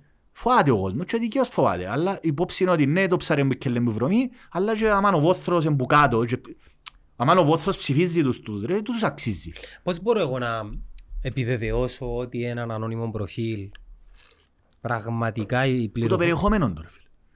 Τόσο απλά, ρε. Εγώ ακολουθώ πάρα πολλά ανώνυμα προφίλ, που ξέρω ότι είναι παιδιά Κυπρέοι. Ξέρεις τους προσωπικά? Όχι ρε, τους ξέρω ρε. Καταλάβω τώρα, συζητώντας, βλέπω, ρε. Ακολουθεί με έναν προφίλ. Follow. Μπαίνω να δω. Δεν μπορούν τούτος άνθρωπος. Γιατί με ακολουθούν. Εγώ ξέρω ότι έχει βαλτούς που με ακολουθούν ρε. Γιατί μου σε κόφτει. Εντάξει ρε. Θέλω να δω ποιος είναι τούτος άνθρωπος που με ακολουθεί. Μα κάθεσαι θωρείς το ποιος σας ακολουθά. Ναι ρε φίλε. Άντε, ρε. Γιατί ρε πολλή ώρα ρε μπαίνεις μέσα και θωρείς. Δυο tweets να δω. Καταλάβω. Δεν μπορώ ποιος είναι τούτος. Αν είναι τσουράκι, συναγερμικό ή αγγελικό ή οτιδήποτε. Δεν μπορώ. Ή ξέρω εγώ troll account, ξέρω εγώ μπαίνει, δεν ξέρω γιατί με ακολουθεί. Μπαίνω μέσα, έχει παιδιά τα οποία δεν αξιολογά ρε φίλε. Αμάν ήδη γράφουν πολιτικά tweets, εκφράζονται και δημόσια κλπ. Ναι, τούτος άνθρωπος αξιολόγος. Ασχέτως το αν έχει ένα άλλο αρκασμό με χι όνομα, ας πούμε, έτσι παίζει ρόλο το όνομα. Το όνομα εκφράζει την προσωπικότητα του, ενδεχομένως. Η φωτογραφία που βάλει, ας πούμε, ξέρω εγώ, η εικόνα. Αλλά πάντα διαπιστώνεις που το περιεχόμενο του, ρε φίλε. Εκείνο που έλεγα προηγουμένως είναι ότι μέσα σε τούτο το πλαίσιο του διαδικτύου, πολλά σύντομα η είδηση θα μπορείς να ξέρεις κατά πόσο είναι αληθινή. Εντάξει. Και όταν λέω είδηση, δεν μόνο μιλώ για κείμενο. Deepfake. Μιλώ για βίντεο. Βέβαια. Και ήχο, αλλά και εικόνα. Και τον προβληματίζεις με πάρα πολλά επειδή... Εμείς είμαστε σε μια φάση που θεωρώ ότι μπορούμε να φιλτράρουμε, αν και έσου έτυχε ακόμα, αν και ξέρεις οι δικές σου οι γραμμές και σε εμπονεί. Αύριο όταν δεις ένα βίντεο του Γιάννου να σε εξετοιμάζει εσένα. Ναι, πού ξέρεις αν είναι αληθινό. Κάτσε πίσω τον Μιχάλη, δεν είπα έτσι. Αυτό είναι το ίδιο με τούτο δαμέα. Με νομίζεις ότι... Ναι ρε, εννοείται ρε. Κυράκο καθόμαστε και θεωρούμε τα upcoming... Τα software και... Σε πέλο. Deepfake ρε, βάλουν τον Tom Cruise, βάλουν τον Schwarzenegger να παίζει σε όλα τα έργα, ας πούμε. Με τη φορήν του τώρα. Κάνουν ποτόν το τραούθκια, στο YouTube ακολουθώ έναν account, ο οποίος τραουδά, ας πούμε, το Wonderwall των Oasis και βάλει... Freddie Mercury. Βάλει Freddie Mercury, βάλει τον τάδε... Ξέρεις τι νομίζεις ήταν deepfake? Είδες ένα tweet του Βρετανού Πρωθυπουργού. Ποιου Βρετανού Πρωθυπουργού? Του Μπόρις Τζόνσον? Όχι ρε, το επόμενο. Άμα του τώρα, του Ινδού. Του Σαχίν, μάλλον σκεφτούς πόσο αχριστός έπαιξε. Επιτρέπεται τον Ποϊδό, Ινδό. Είναι Ινδός, καταγωγή του. Εντάξει, οκ. Έτσι ο άλλος, ο Καν, είναι Πακιστάνο, ο δήμαρχος του Ροντήρου, είναι Πακιστάνικης καταγωγή. 5 μέτρα ενάντια... στο μεταναστευτικό πρόβλημα. Και κατσά θεωρούν τον Γεράλο, εγώ ρε φίλε, αλήθεια είναι το βίντεο τώρα. Να μπουλάλει. Να φύγουν όλοι και δεν θα δεχόμαστε αιτήσεις ασύλου και πόντο πράγμα. Φίλε, τα σκληρά μέτρα. Εντάξει, υπόψη είναι ότι έφυγαν από την Ευρωπαϊκή Ένωση. Και συντηρητική τούτη. Εντάξει, το μεταναστευτικό θέμα Ευρωπαϊκής Ένωσης. Ναι, γιατί δεσμευόμαστε από ευρωπαϊκές οδηγίες. Και είναι υποτίθεται μόνοι τους τώρα. Δεν μου το όνομα του. Αν πιστεύεις ότι είναι το θυμούμε. Αφού αλλάξαν 3 πρωθυπουργού ρε μετά τον Μπόρις. Όχι, 3. Μπόρις Τζόνσον πήγαινε οι άλλοι να μπουν λαλείς. Η Στρό, να μπουν λαλούνε. Παραιτήθηκε και στον μήνα. Ναι, στον μήνα. Επέθανε και η Ελισάβετ, επέθανε, παραιτήθηκε και πήγαινε τούτος τώρα. Ο οποίος είναι ένας πάμπλουτος, πλουσιόπεδο. If you come to the UK legally, Lali, you can't stay no matter how hard you try. Second, Lali, I've secured a deal with France that will help stop the boats at source before they cross the channel. I've also negotiated a deal with Albania, which has already helped us bring down crossings from there by... Sorry, but that's English. Third, Lali, I've increased rates by 50%. Rates είναι οι επιδρομές, to clam on illegal workers. Και τέσσερα, να τους βάλουν σε ξενοδοχεία, τέλος πάντων. Εγώ έφτιαξα από τον Deutsche Welle ότι απελάσαν πάρα πολλούς οι Γερμανοί σε τούντες χώρες. Αλβανία, Βόρεια Μακεδονία. Ας έρνουν το πρωί κάτω από Χαλιδέα. Ναι, σε χώρες που θεωρούνται ασφαλείς και έκαναν συμφωνία μαζί τους. Όχι, ή ενδεχομένως τούτοι που έκαναν αιτήσεις ασύλου σε μποτούντες χώρες. Γιατί δεν μόνο από Σύρια μπορούν, έρχονται και από μποτούντες χώρες και ζητούν ασύλο και απελάβουν τους. Κατακλείδη, πάνω στην κουβέντα της πληροφόρησης, είμαστε σε μια φάση που για μένα είναι κομβικό το σημείο. Και το κομβικό σημείο είναι δηλαδή το λεγόμενο fake news, fake πληροφόρηση να πάει στο επόμενο επίπεδο. Ναι. Και το επόμενο επίπεδο δεν είναι το κείμενο, είναι ο ήχος και η εικόνα. Ναι, το βίντεο. Και μιλούμε τώρα για το πτυχίο της τάδε, μιλούμε για πολέμους, μιλούμε για... Σκέφτω να θεωρείς τον πρόεδρο των ΗΠΑ να λέει ότι I declare war και πάω να κάνω... Ναι, with Russia. Το παράδειγμα μας ήταν τούτο, με nuclear. Έχει έναν λογαριασμό που κάνει rap battles μεταξύ του Τζο Μπάιντεν και του Τραμπ. Και θα θεωρείς να τα λαλούν με τη φωνή του τσόρας. Δεύτερον, μπορούν τούτα τα AI, δηλαδή η δημιουργία της πληροφορίας, να σου δημιουργήσει δοκτοράτα, journals. Τι λέω τώρα, λέω ότι μπορούν να πιάσουν έναν αφήγημα, να γεμώσει το διαδικτύο και να παραχαράξουν ακόμα και την ίδια την ιστορία. Καλό. Ακόμα και in debates. Τι είσαι απάντηση να μου μπορώ να κάνω. Ας πω κάτι. Εγώ έχω σίγουρα την απάντηση. Όχι, να σου πω κάτι. Για παράδειγμα, πες κάποιος θέλει να με κάνει deepfake εμένα. Και να βάλει ή εσένα ή κλπ. Εντάξει. Ένας άνθρωπος ο οποίος... Η Κύπρος δεν είναι τόσο το δείγμα μας. Μιλούμε για τις μεγάλες χώρες. Ναι ρε, εννοείται ρε. Όπως τεχνολογία. Απλώς θέλω να σου πω ότι πάλι μπορείς να καταλάβεις σε κάποιο βαθμό γνωρίζοντας έναν άνθρωπο και τις απόψεις του. Επειδή είναι η Κύπρος μικρή ρε μεγάλη. Ξέρω το. Αν δεις εσύ τώρα...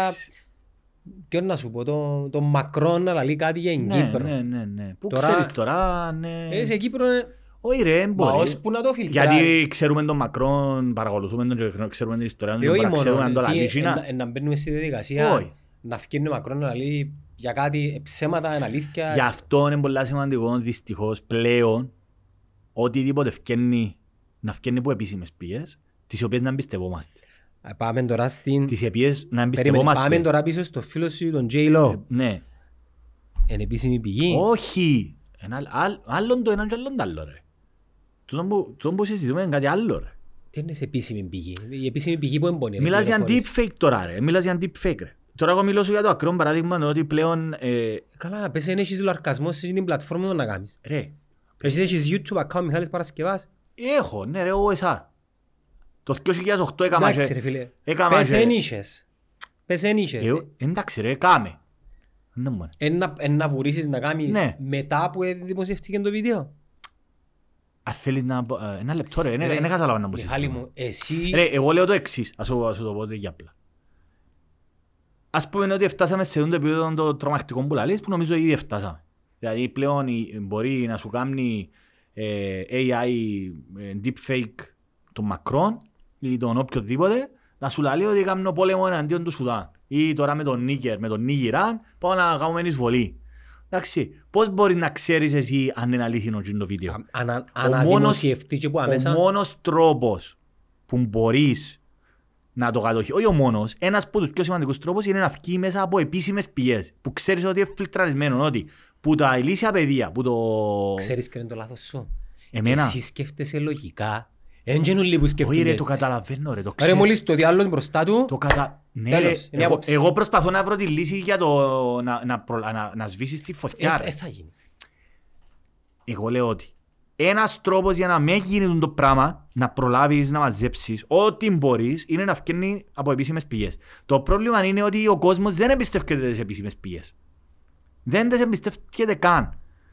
Τούτο είναι το πρόβλημα. Δηλαδή ποιος είναι να πιστέψει τώρα την Κυπριακή Δημοκρατία αν ευκεί να πει ότι ο Χριστοδουλής δεν το παίρνει το πράγμα. Και το είναι τα σύνου... Εντάξει, αν τους πιάνεις... Α, κυκλοφόρησε μια φωτογραφία με τον Χριστοδουλή στη μάπα. Δεν ξέρω αν είναι αλήθεια. Έπαιζε, δεν ξέρω καν σε ποιο γήπεδο ήταν. Ήταν το μέσα σε μια σελίδα στο Facebook. πλέον... Πήγαινε να δει το μάτσο του Άρεα λόγος, στο Champions League. Λαλείς, μπορεί. Και ευκήκαν, πλέον επειδή είναι τόσο γελοί, να ευκαινούν αλλούν ότι είναι τύπη φεγούλα. Καταλάβεις, δηλαδή επειδή δεν τους έχω εμπιστοσύνη, πες ότι εγώ τώρα παρακολουθώ μια... Είμαι σε μια συζήτηση και πιάνω βίντεο Χριστοδουλίδη. Να, λέει μια βλακεία. Και δημοσιεύκω ότι. Επειδή είναι τόσο ξημαρισμένοι οι δικοί μας, να ευκαινούν αλλούν ότι το που σου είπα πριν να γυρίσει μπούμερα. Επειδή, καταλαβαίνετε που θα σου πω, να ευκαινούν τούτο και να λούν όλα deepfake. Οτιδήποτε δεν τους βολευκεί, ψεύτικο. Θεωρείς να τα χάος γίνεται. Μα αυτό σου λέω. Γι' αυτό είναι πολύ σημαντικό να κάνεις θεσμούς τους οποίους ο κόσμος να εμπιστεύκεται. Πότε να γίνει, γάμισέ τα. Πάλι κυκλοφόρησε το Deutsche Welle τώρα, έρευνα, μόνο 27% των Γερμανών πολιτών εμπιστεύκεται τους θεσμούς του Γερμανία. Μπορεί να είναι πιο ψηλά. Ξέρω εγώ, πέσαν πάρα πολλά η αποδοχή του κόσμου. Ακόμα και στο γερμανικό κράτος. Σκέφτου πόσο μάλλον εμάς. Εμάς καίνουν δημόσια λαλούν και ψέματα πολλά. Ξέρουμε το. Δεν τους πιστεύουμε, ας πούμε. Κουκουλώνουν τα πάντα, ας πούμε. Τα μακρά κοντά έγιναν. Είμαστε πολλά σύντομα. Η πλέον κυριάρχησε. Απλώς τώρα πλέον ακόμα τα καπέλος είναι τα πάντα. Ακόμα είναι η αρχή. Ναι, ακόμα είναι η αρχή. Πότε μπορεί να φκεί το ΠΕ, η έκδοση πεντέρα γυριακού. Μέσα στο 23-24 να φκεί. Ανδρέα Λέντζιν, fake ιστορικά γεγονότα. Ρε στο podcast που ακούσα έλεγε ότι σκέφτου τώρα να δημιουργηθεί ολόκληρο ντοκιμαντέρ που να... Ξέρεις τι έκαμε το National Geographic, το οποίο εγώ έπαιζα θύμα. Το National Geographic παρακαλώ. Μπορεί να είσαι 12-15 χρόνια κουβέντα. Κυκλοφόρησε ένα ντοκιμαντέρ, National Geographic... Μοκουμεντάρι μήπως ήταν. Άκουμε ότι... ανακαλυφθήκαν δείγματα ότι υπάρχουν γοργόνες. Μοκουμεντάρι που ήταν. Άκου. Και δείχναν στους επιστήμονες, ήθελαν το η Στέλλα γενέκα μου και θα λύσουμε να μου γίνεται. Εγώ επειδή... Εντάξει, άλλο και εγώ να σαν γεωγράφιο, ρε κουμπάρε, έδειξα στο επιστημονικό φανή ευρήματα. Και αποκαλύφθηκε παρακαλώ ότι έκαναν το σαν πείραμα. Και πιστέψαν το κόσμος έπεσε στην παγίδα. Ότι υπάρχουν γοργόνες, οι γοργόνες ήταν... Το λεγόμενο του γυμαντέρ είναι ανθρώποι οι οποίοι υποτίθεται εμείς ρε. Τα ζώα προέρχονται από την ψάρκα που φκήκα στη ξηρά. Ναι, τα θηλαστικά. Ναι, ας πούμε οι φάλαινες. Αντιχέτω. Όχι, θηλαστικά. Φκήκα στη ξηρά, σταματήσαν να κάνουν αυγαγένα θηλαστικά και μετά επανήλθαν. Και τα αδελφίνια θηλαστικά. Και ότι ένα μέρος του ανθρωπίνου είδους, είπε το ψεύτικο του γυμαντέρ, φκήκαν έξω και επέστρεψαν και έφκαλαν λέπια. Και ότι υπήρχε ένας ολόκληρος πολιτισμός που γοργόνους. Μοκουμεντάρι. Ναι, αλλά σκέφτου ότι ήδη έκαναν το πράγμα και πάρα πολλοί κόσμος έπαιζε θύμα. Σκέφτου τώρα να λείξεις να κάνεις ένα ντοκιμαντέρ και να πεις ότι είναι το δεύτερο παγκόσμιο πόλεμο. Καμίντι Πανκ το ολοκαύτωμα. Την τουρκική εισβολή. Που ήδη γίνονται τα πράγματα, απλώς τώρα μπορεί να σου δημιουργούν και εικόνες ψεύτικες. Περίμενε. Είναι δύσκολο να το κάνεις επειδή το κόστος είναι τεράστιο. Τώρα απλώς βάλεις τούτα μέσα και κάνεις τούτα. Ακόμα όχι έτσι, αλλά πολλά σύντομα... Το walk the dog, ρε. Είδες το walk the dog. Το walk the dog είναι... Walk the dog. Ο σύλλος κυνηγά την ουράντο, ρε. Walk the dog. W-A-G, δεν ξέρω ακριβώς να μου λέει. Lingo, ναι. Walk the dog. Είναι μια ταινία με τον Dustin Hoffman και ο Robert De Niro το 1997, όπου θέλαν να καλύψουν ένας σκάνδαλο. Είναι απίστευτο. Προφητική ταινία. Το 1997 ήθελαν να καλύψουν έναν σεξουαλικό σκάνδαλο του πρόεδρου της Αμερικής, ταινία τώρα τούτη, και για να αποπρασαναλωτήσουν την κοινή γνώμη, δημιουργήσαν ψεύτικες εικόνες με ένα μωρό τάχα που κρατούσε την κούκλα της και βομβαρδίζαν την Αλβανία. Και το 1999 έγινε εισβολή, ήταν το σκάνδαλο Λεβίνσκι που το έκανε η Bell. Έκαμε του pipe του Bill Clinton και έκαμε βομβαρδισμό της Ιεμένης. Έκαμε του blowjob. Έκαμε του pipe. Τα pipe ρε. Πίπα ρε. Α, είμαι τεφρές του, δεν γιέσαι. Τα πράγματα. Λοιπόν, πίπα μου καπνίζεις ρε. Και βομβαρδίσαν την Ιεμένη ας πούμε και μετά το 1999 έγινε και η εισβολή του ΝΑΤΟ στη Σερβία. Δηλαδή δημιουργήσα ψεύτικο σε στούντιο συνθήκες πολέμου και πουλήσα ταινία τώρα τότε. Εν τον πουλαλείς, αλλά το κόστος για να το κάνουν ήταν έφεραν τον καλύτερο σκηνοθέτη για να δημιουργήσω τώρα μπορεί να το κάνεις πως πήρεις σου. Φίλε με έναν εξοπλισμό 3-4 χιλιάδες, έναν καλό κομπιούτερ και με γνώσεις. Δύσκολη εποχή ρε. Γι' αυτό είναι ποτέ άλλοτε πιο αναγκαία η γνώση της ιστορίας που δεν θα γίνει δυστυχώς. Παιδεία. Οι πλατφόρμες, οι streaming πλατφόρμες αντιμετωπίζουν έναν πρόβλημα τώρα. Το πρόβλημα που αντιμετωπίζουν, Μιχάλη, είναι ότι μετά τον κορονοϊό, μετά την... πώς το λέμε... αυξήσαν πάρα πολλά τους συνδρομητές τους. Ναι. Πολλά λογικό. Ήταν έτσι μια, μια ψεύτικη ανάπτυξη και μετά με τη λήξη της πανδημίας, επιστρέφοντας στην κανονικότητα, λογικά έπεσαν τα νούμερα τους. Ναι. Η πανδημία όμως προκάλεσε κάτι άλλο. Προκάλεσε πολλά πράγματα η πανδημία.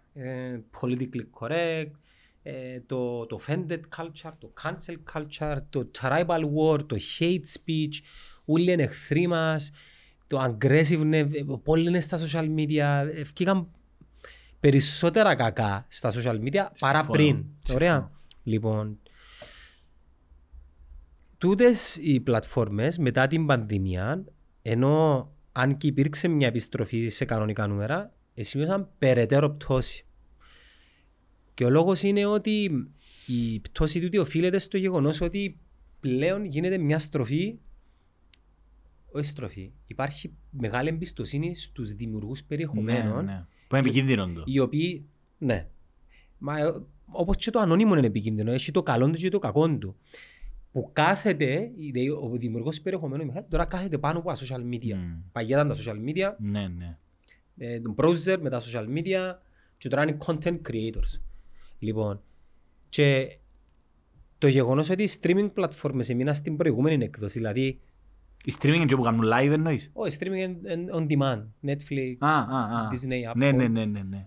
Ουσιαστικά είναι content creators, είναι πλατφόρμες οι οποίες λειτουργούν ως μια ομάδα, κάνουμε περιεχόμενο, το οποίο επηρεάζεται και από την πολιτική. Το Netflix λειτουργεί ως βίντεο κλαμπ, ας πούμε. Ναι, αλλά είναι content creators. Ναι ρε, λειτουργεί ως βίντεο κλαμπ. Δημιουργεί το ίδιο. Δημιουργεί το ίδιο, εντάξει. Βίντεο κλαμπ κάνουν και δικές του παραγωγές τους. Ενώ οι content creators, Mr. Beast, είναι δικός του. Όχι μόνο, είναι ανεξαρτήτη. Ναι, τους ελέγχουν. Ναι, και επιστρέφω πίσω στην κουβέντα με την τεχνητή νοημοσύνη ότι τι θα έχουν οι content creators.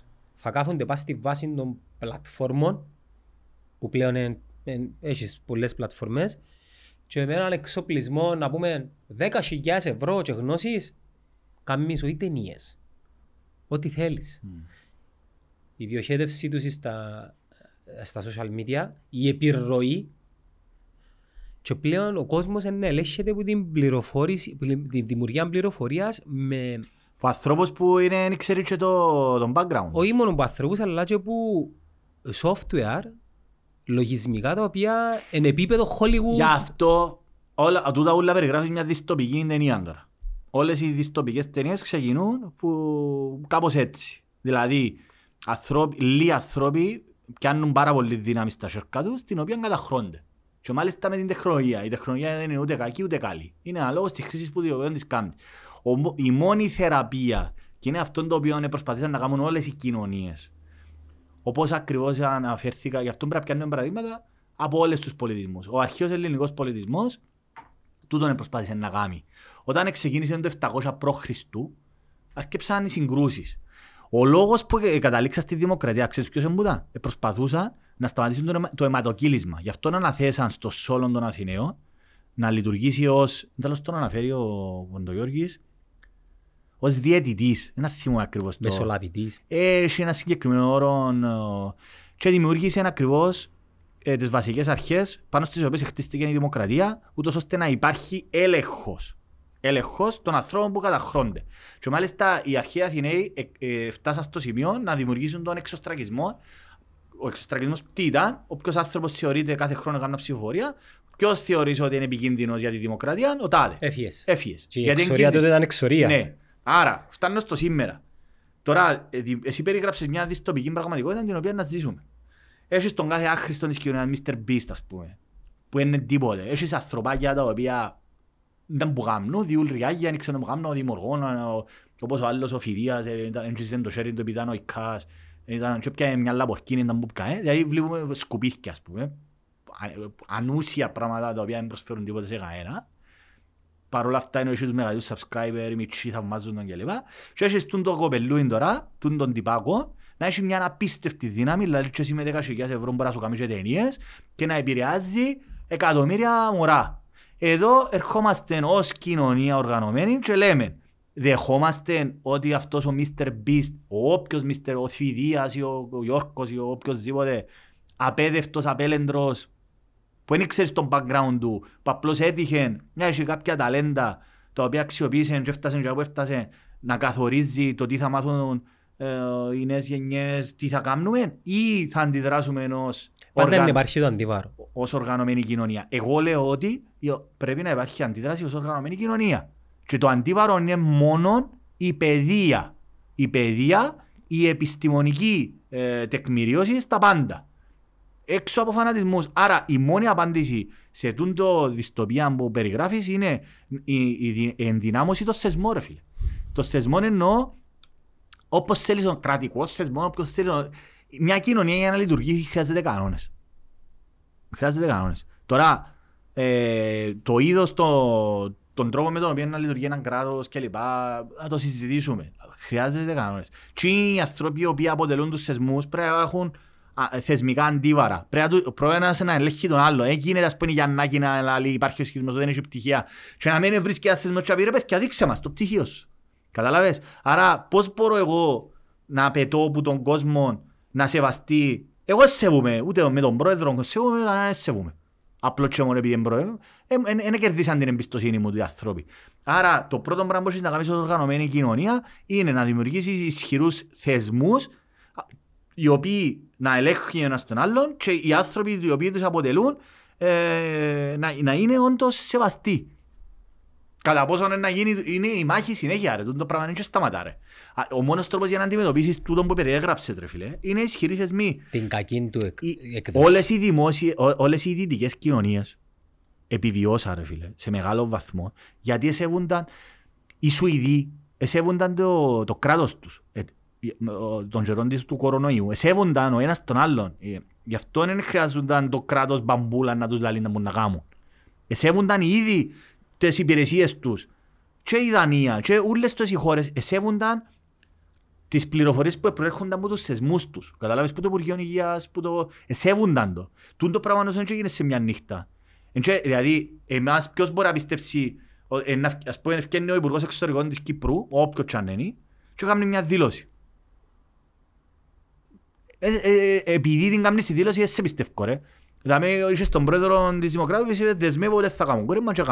Ψέματα επί ψεμάτων. Άρα ο σεβασμός κερδίζεται και δεν επιβάλλεται. Ο μόνος τρόπος για να καταπολεμήσεις την δυστοπική πραγματικότητα που περιέγραψες είναι να δημιουργήσεις θεσμούς, ρε φίλε, οι οποίοι να βασίζεσαι πάνω ότι όντως τον ντοκιμαντέρ ψευτικό. Για να το κάνεις debunk. Χρειάζεσαι είναι εμπιστοσύνη, ρε φίλε. Μόνον η εμπιστοσύνη. Όπως εγώ, γιατί εμπιστευκούμε, ας πούμε, αναφέρθηκα στον Κορνήλιο Καστοριάδη. Εθιάβασα. Και βιβλίων το θυκιάβασα, φαντασιακή θύμη της κοινωνίας και για την αρχαία Ελλάδα που έγραψε, η αρχαία ελληνική δημοκρατία και η σημασία της για μας σήμερα. Είδα πάρα πολλές, όχι πάρα πολλές, γιατί δεν το κέρδο, είδα συνεντεύξεις του, είδα συζητήσεις του και του ανθρώπου, τον οποίο εμπιστεύομαι. Επίσης κάτι το οποίο αποφύγαμε να πούμε και σαν ρόλος γονιών που έχουμε, κάτι το οποίο κάνουμε αρκετά εγώ συχνά, να έχει ο κόσμος επικοινωνία με τα παιδιά του και βεβαίως να μην τους κόφκουν την πρόσβαση στον πλατφόρμα, να τους δημιουργήσουν τις... αλλά την προσωπική όψη να τα θωρείτε μαζί. Κοινό που βλέπω να δουλεύει, για παράδειγμα, έρχεται ο δικός μου ο γιος και ρωτάμε, παπά, είναι αλήθεια τούτο? Εν καλά που λαλεί. Δηλαδή ενημέρωσα τον ότι ήταν τα βίντεο μου, έδειξε την άλλη φορά. Είδες τα πράγμα, ρε φίλε, Παναγιά. Για τον Τιτανικό. Έδειξε μου conspiracy theory ότι ο Τιτανικός δεν βυθίστηκε ποτέ. Και να το έλα δάλαλο του. Πού το είδες? Ναι, αλλά έδειξε μου το με γνώση. Πόσο χρόνο, 11 χρόνια τώρα το είδα? Εντέκον, αλλά ήρθαν και είπε μου, περίμενε ρε. Ήρθαν και μου πιστευτά ότι βυθίστηκε ο Ιτανικός. Ήρθαν να μου ενημερώσει ότι παπά παίζει τούτο. Ναι ρε, κατάλαβα ρε. Και λάλο και το κοπελούι. Ρε λάλο του, είπαμε πρώτον, το TikTok είναι μια πλατφόρμα η οποία μπορεί να βασιστείς πάνω της. Μπορείς να πιέσεις αρκετό υλικό, αλλά δεν μπορείς να βασιστείς πάνω της. Και δεύτερο, ποιος έκαμε το βίντεο. Τι επιδιώκει. Εξανέδες το αλλού, έψαξες το στον Google. Και καταφέραμε... Δημιουργείς του φίλτρα. Ναι, και επειδή αρκεύκες και μεγαλώνει τώρα. Γίνισκεται αγόρι. Ναι. Έρχεται που μόνος του και λέει μου, τούτο είναι ψεύτικο. Εκέρδισες του την εμπιστοσύνη, εσύ όμως. Εσύ είσαι ο θεσμός. Ναι, αλλά τι έγινε. Εν τούτο έκοψα. Γιάννο μου, εσύ τι έκαμες αυτή τη στιγμή με το γιο σου. Εάν υποθέσουμε ότι εσύ είσαι ένας θεσμός. Είμαι ο θεσμός του μωρού. Είσαι ο πατέρας του. Είσαι ένας θεσμός. Εκέρδισες την εμπιστοσύνη του. Εμπιστεύεται σε. Κατάλαβες, δεν το επέβαλε, δεν είσαι ο μπαμπούλας που να κέρδισες τι. Τούτος θα επραγαμίσει το κράτος. Έχει και άλλο θεσμό, είναι ο θεσμός του παππού. Που ήρθε πριν 3 χρόνια να πει ο γιος μου ότι ο Ιουσέιν Μπολτ είναι πιο γλύρος που ο Τίρεξ. Είχε ένα άρθρο. Αλλά τι λάλης γε μου λάβει. Το δεινόσαυρο ρε, το Τίρεξ. Τι λάλης, είπεν το παππούς και είπεν μου Google τι λάλη μου. Και όντως, όταν το έψαξα, έχει άρθρο, τέλος πάντων, πηγές που λένε ότι τελικά ο Τίρεξ βούραν τότε και έχει σύγκριση αν τον εβάλαμε με τον Usain Bolt, δεν πιο λέρωσε ο Usain Bolt. Και κάτσαμε και τσακωνόμασταν με ο γιο μου επειδή επίστευκε τον άλλον το θεσμό, που από ό,τι φαίνεται πιο δυνατός ο θεσμός. Μεγαλώνοντας όμως, εκείνο που απέφυγα να κάνω, είτε αντί να του κόψω την πρόσβαση... Ναι, το χειρότερο πράγμα που δεν μπορείς. Τσακώνομαι ο Κωστής, δεν τους αφήνει τίποτε. Εγώ λαλώ... να βρουν τον τρόπο, να μπουν. Και όπου να τον μπουν, να δώκουν με τα μούτρα μέσα. Να θωρείς μαζί τους. Καρχάς, parental control, το story του σωροτρούλου. Όχι, εξουσία, ολιγαρχία, όπως το θέλεις πάντα. Εγώ είμαι υπό την ευθύνη μου. Βεβαίως. Την άλλη φορά... Μα έχεις υποχρέωση, ακόμα και βάση του νόμου. Άντριου Τέιτ. Άντου Άλεξ. Εγώ μπορώ να θωρώ Άντριου Τέιτ. Εσύ δεν μπορείς να θωρείς Άντριου Τέιτ. Μα παπά, σου είπα, μου είπες. Ξαναλώ σου το. Δεν έχω πρόβλημα να θωρείς Άντριου Τέιτ όταν γίνεις 18, 20, 25. Για να μπορείς... Να έχεις context. Να φιλτράρεις, ρε. Να έχεις πλαίσιο, ρε. Να έχεις πλαίσιο να μπορείς να σκεφτείς γιατί λαλείς του απολαλεί. Ναι, δεν μπορείς. Επειδή είναι αναπόφευκτο. Είχαμε μιλήσει για το AI. Πόσο cancel του έκαναν το συγκεκριμένο. Θεωρείς τον να σταματά. Αφού αναπαράγεται από τους χρήστες. Μα οι χρήστες... Είναι πολλά πιο ηλίθιοι που το AI. Βέβαια. Και πολλά πιο αργοί που το AI. Ένας χρήστης για να αναπαράξει λογαριασμό, Μιχάλη, πρέπει να το βάλει στο software, να το κόψει, να κάνει λογαριασμό, να το ανεβάσει. Φίλε, το AI πατάς ένα κουμπί που λέει κουβέντα τώρα. Δεν το παίρνετε τώρα. Σε 2 λεπτά, 5 λεπτά. Εντάξει, δεν είναι μια κουβέντα. Έχει AI τα οποία βάλεις YouTube link και βγάλεις σου αμέσως 100 clips. Ναι. Και ονομάζεις, δίνεις σου την οδηγία, θέλεις τα για Instagram, θέλεις τα για TikTok και έχεις σου και περιγραφές, έχεις σου και rating. Εγώ έγραψα επιστολή νομική που είναι το πιο εύκολο πράγμα. Στο TikTok, τούτον 10 αστέρια του και κατεβάζεις το λόγια, το AI. Άρα, η πληροφόρηση, το φιλτράρισμα, όπως το λες, σαν γονή, κάνουμε το ως παιχνίδι. Πάμε να δούμε μαζί. Μεν αφήνετε τα μωρά, Παναγιά μου, παιδιά, μεν αφήνετε τα μωρά μόνα τους με το TikTok και το YouTube. Κατανοώ ότι είναι ένα αναπόφευκτο. Πρώτη και Δευτέρα γυμνασίου να τους το κοψείς. Απλά παρά τα χωρίς μαζί τους. Θέλει πολύ προσοχή. Όχι, θέλει επίβλεψη. Θέλει πάρα πολύ προσοχή, είναι επίβλεψη δηλαδή και διάφορα άλλα πράγματα μόνο. Αλλά για να το κάνει γονιός πρέπει να κοφκεί ο νους του. Όχι θωρώ γονιούς να γαμισέται, ας πούμε. Εντάξει, είναι λίγο subjective, επειδή είναι η δική μου άποψη. Μπορεί να δει κάτι άλλο που η άποψη μου είναι αντίθετα από κοινών. Είχε, παπά, έλα να δεις ήταν που λαλίδαμε, τελικά οι Τούρκοι, ξέρω εγώ, whatever. Αν εγώ τώρα... Εξαρτάται από το καταλάβεις που έχεις. Κατάλαβες, θα σου πω. Ευκαιρνείς που μέσα. Anyways, να πάει στις διακοπές ξανά. Εντάξει, τώρα τελευταία εβδομάδα. Θα πάω ξεκουραστώ έναν τριμεράκι, αν και ξεκουράστηκα ιδιαίτερα. Εγώ επέστρεψα σήμερα που είχα το Γιάννη και πάλι σαν να τον πήρα. Τούτος ο μήνας ήταν που τους πιο, σε περιεχόμενο πιο aggressive μήνες. Και έχουμε ακόμη περισσότερα. Μαζί, έγινε. Να είσαι καλά, Μιχάλη μου.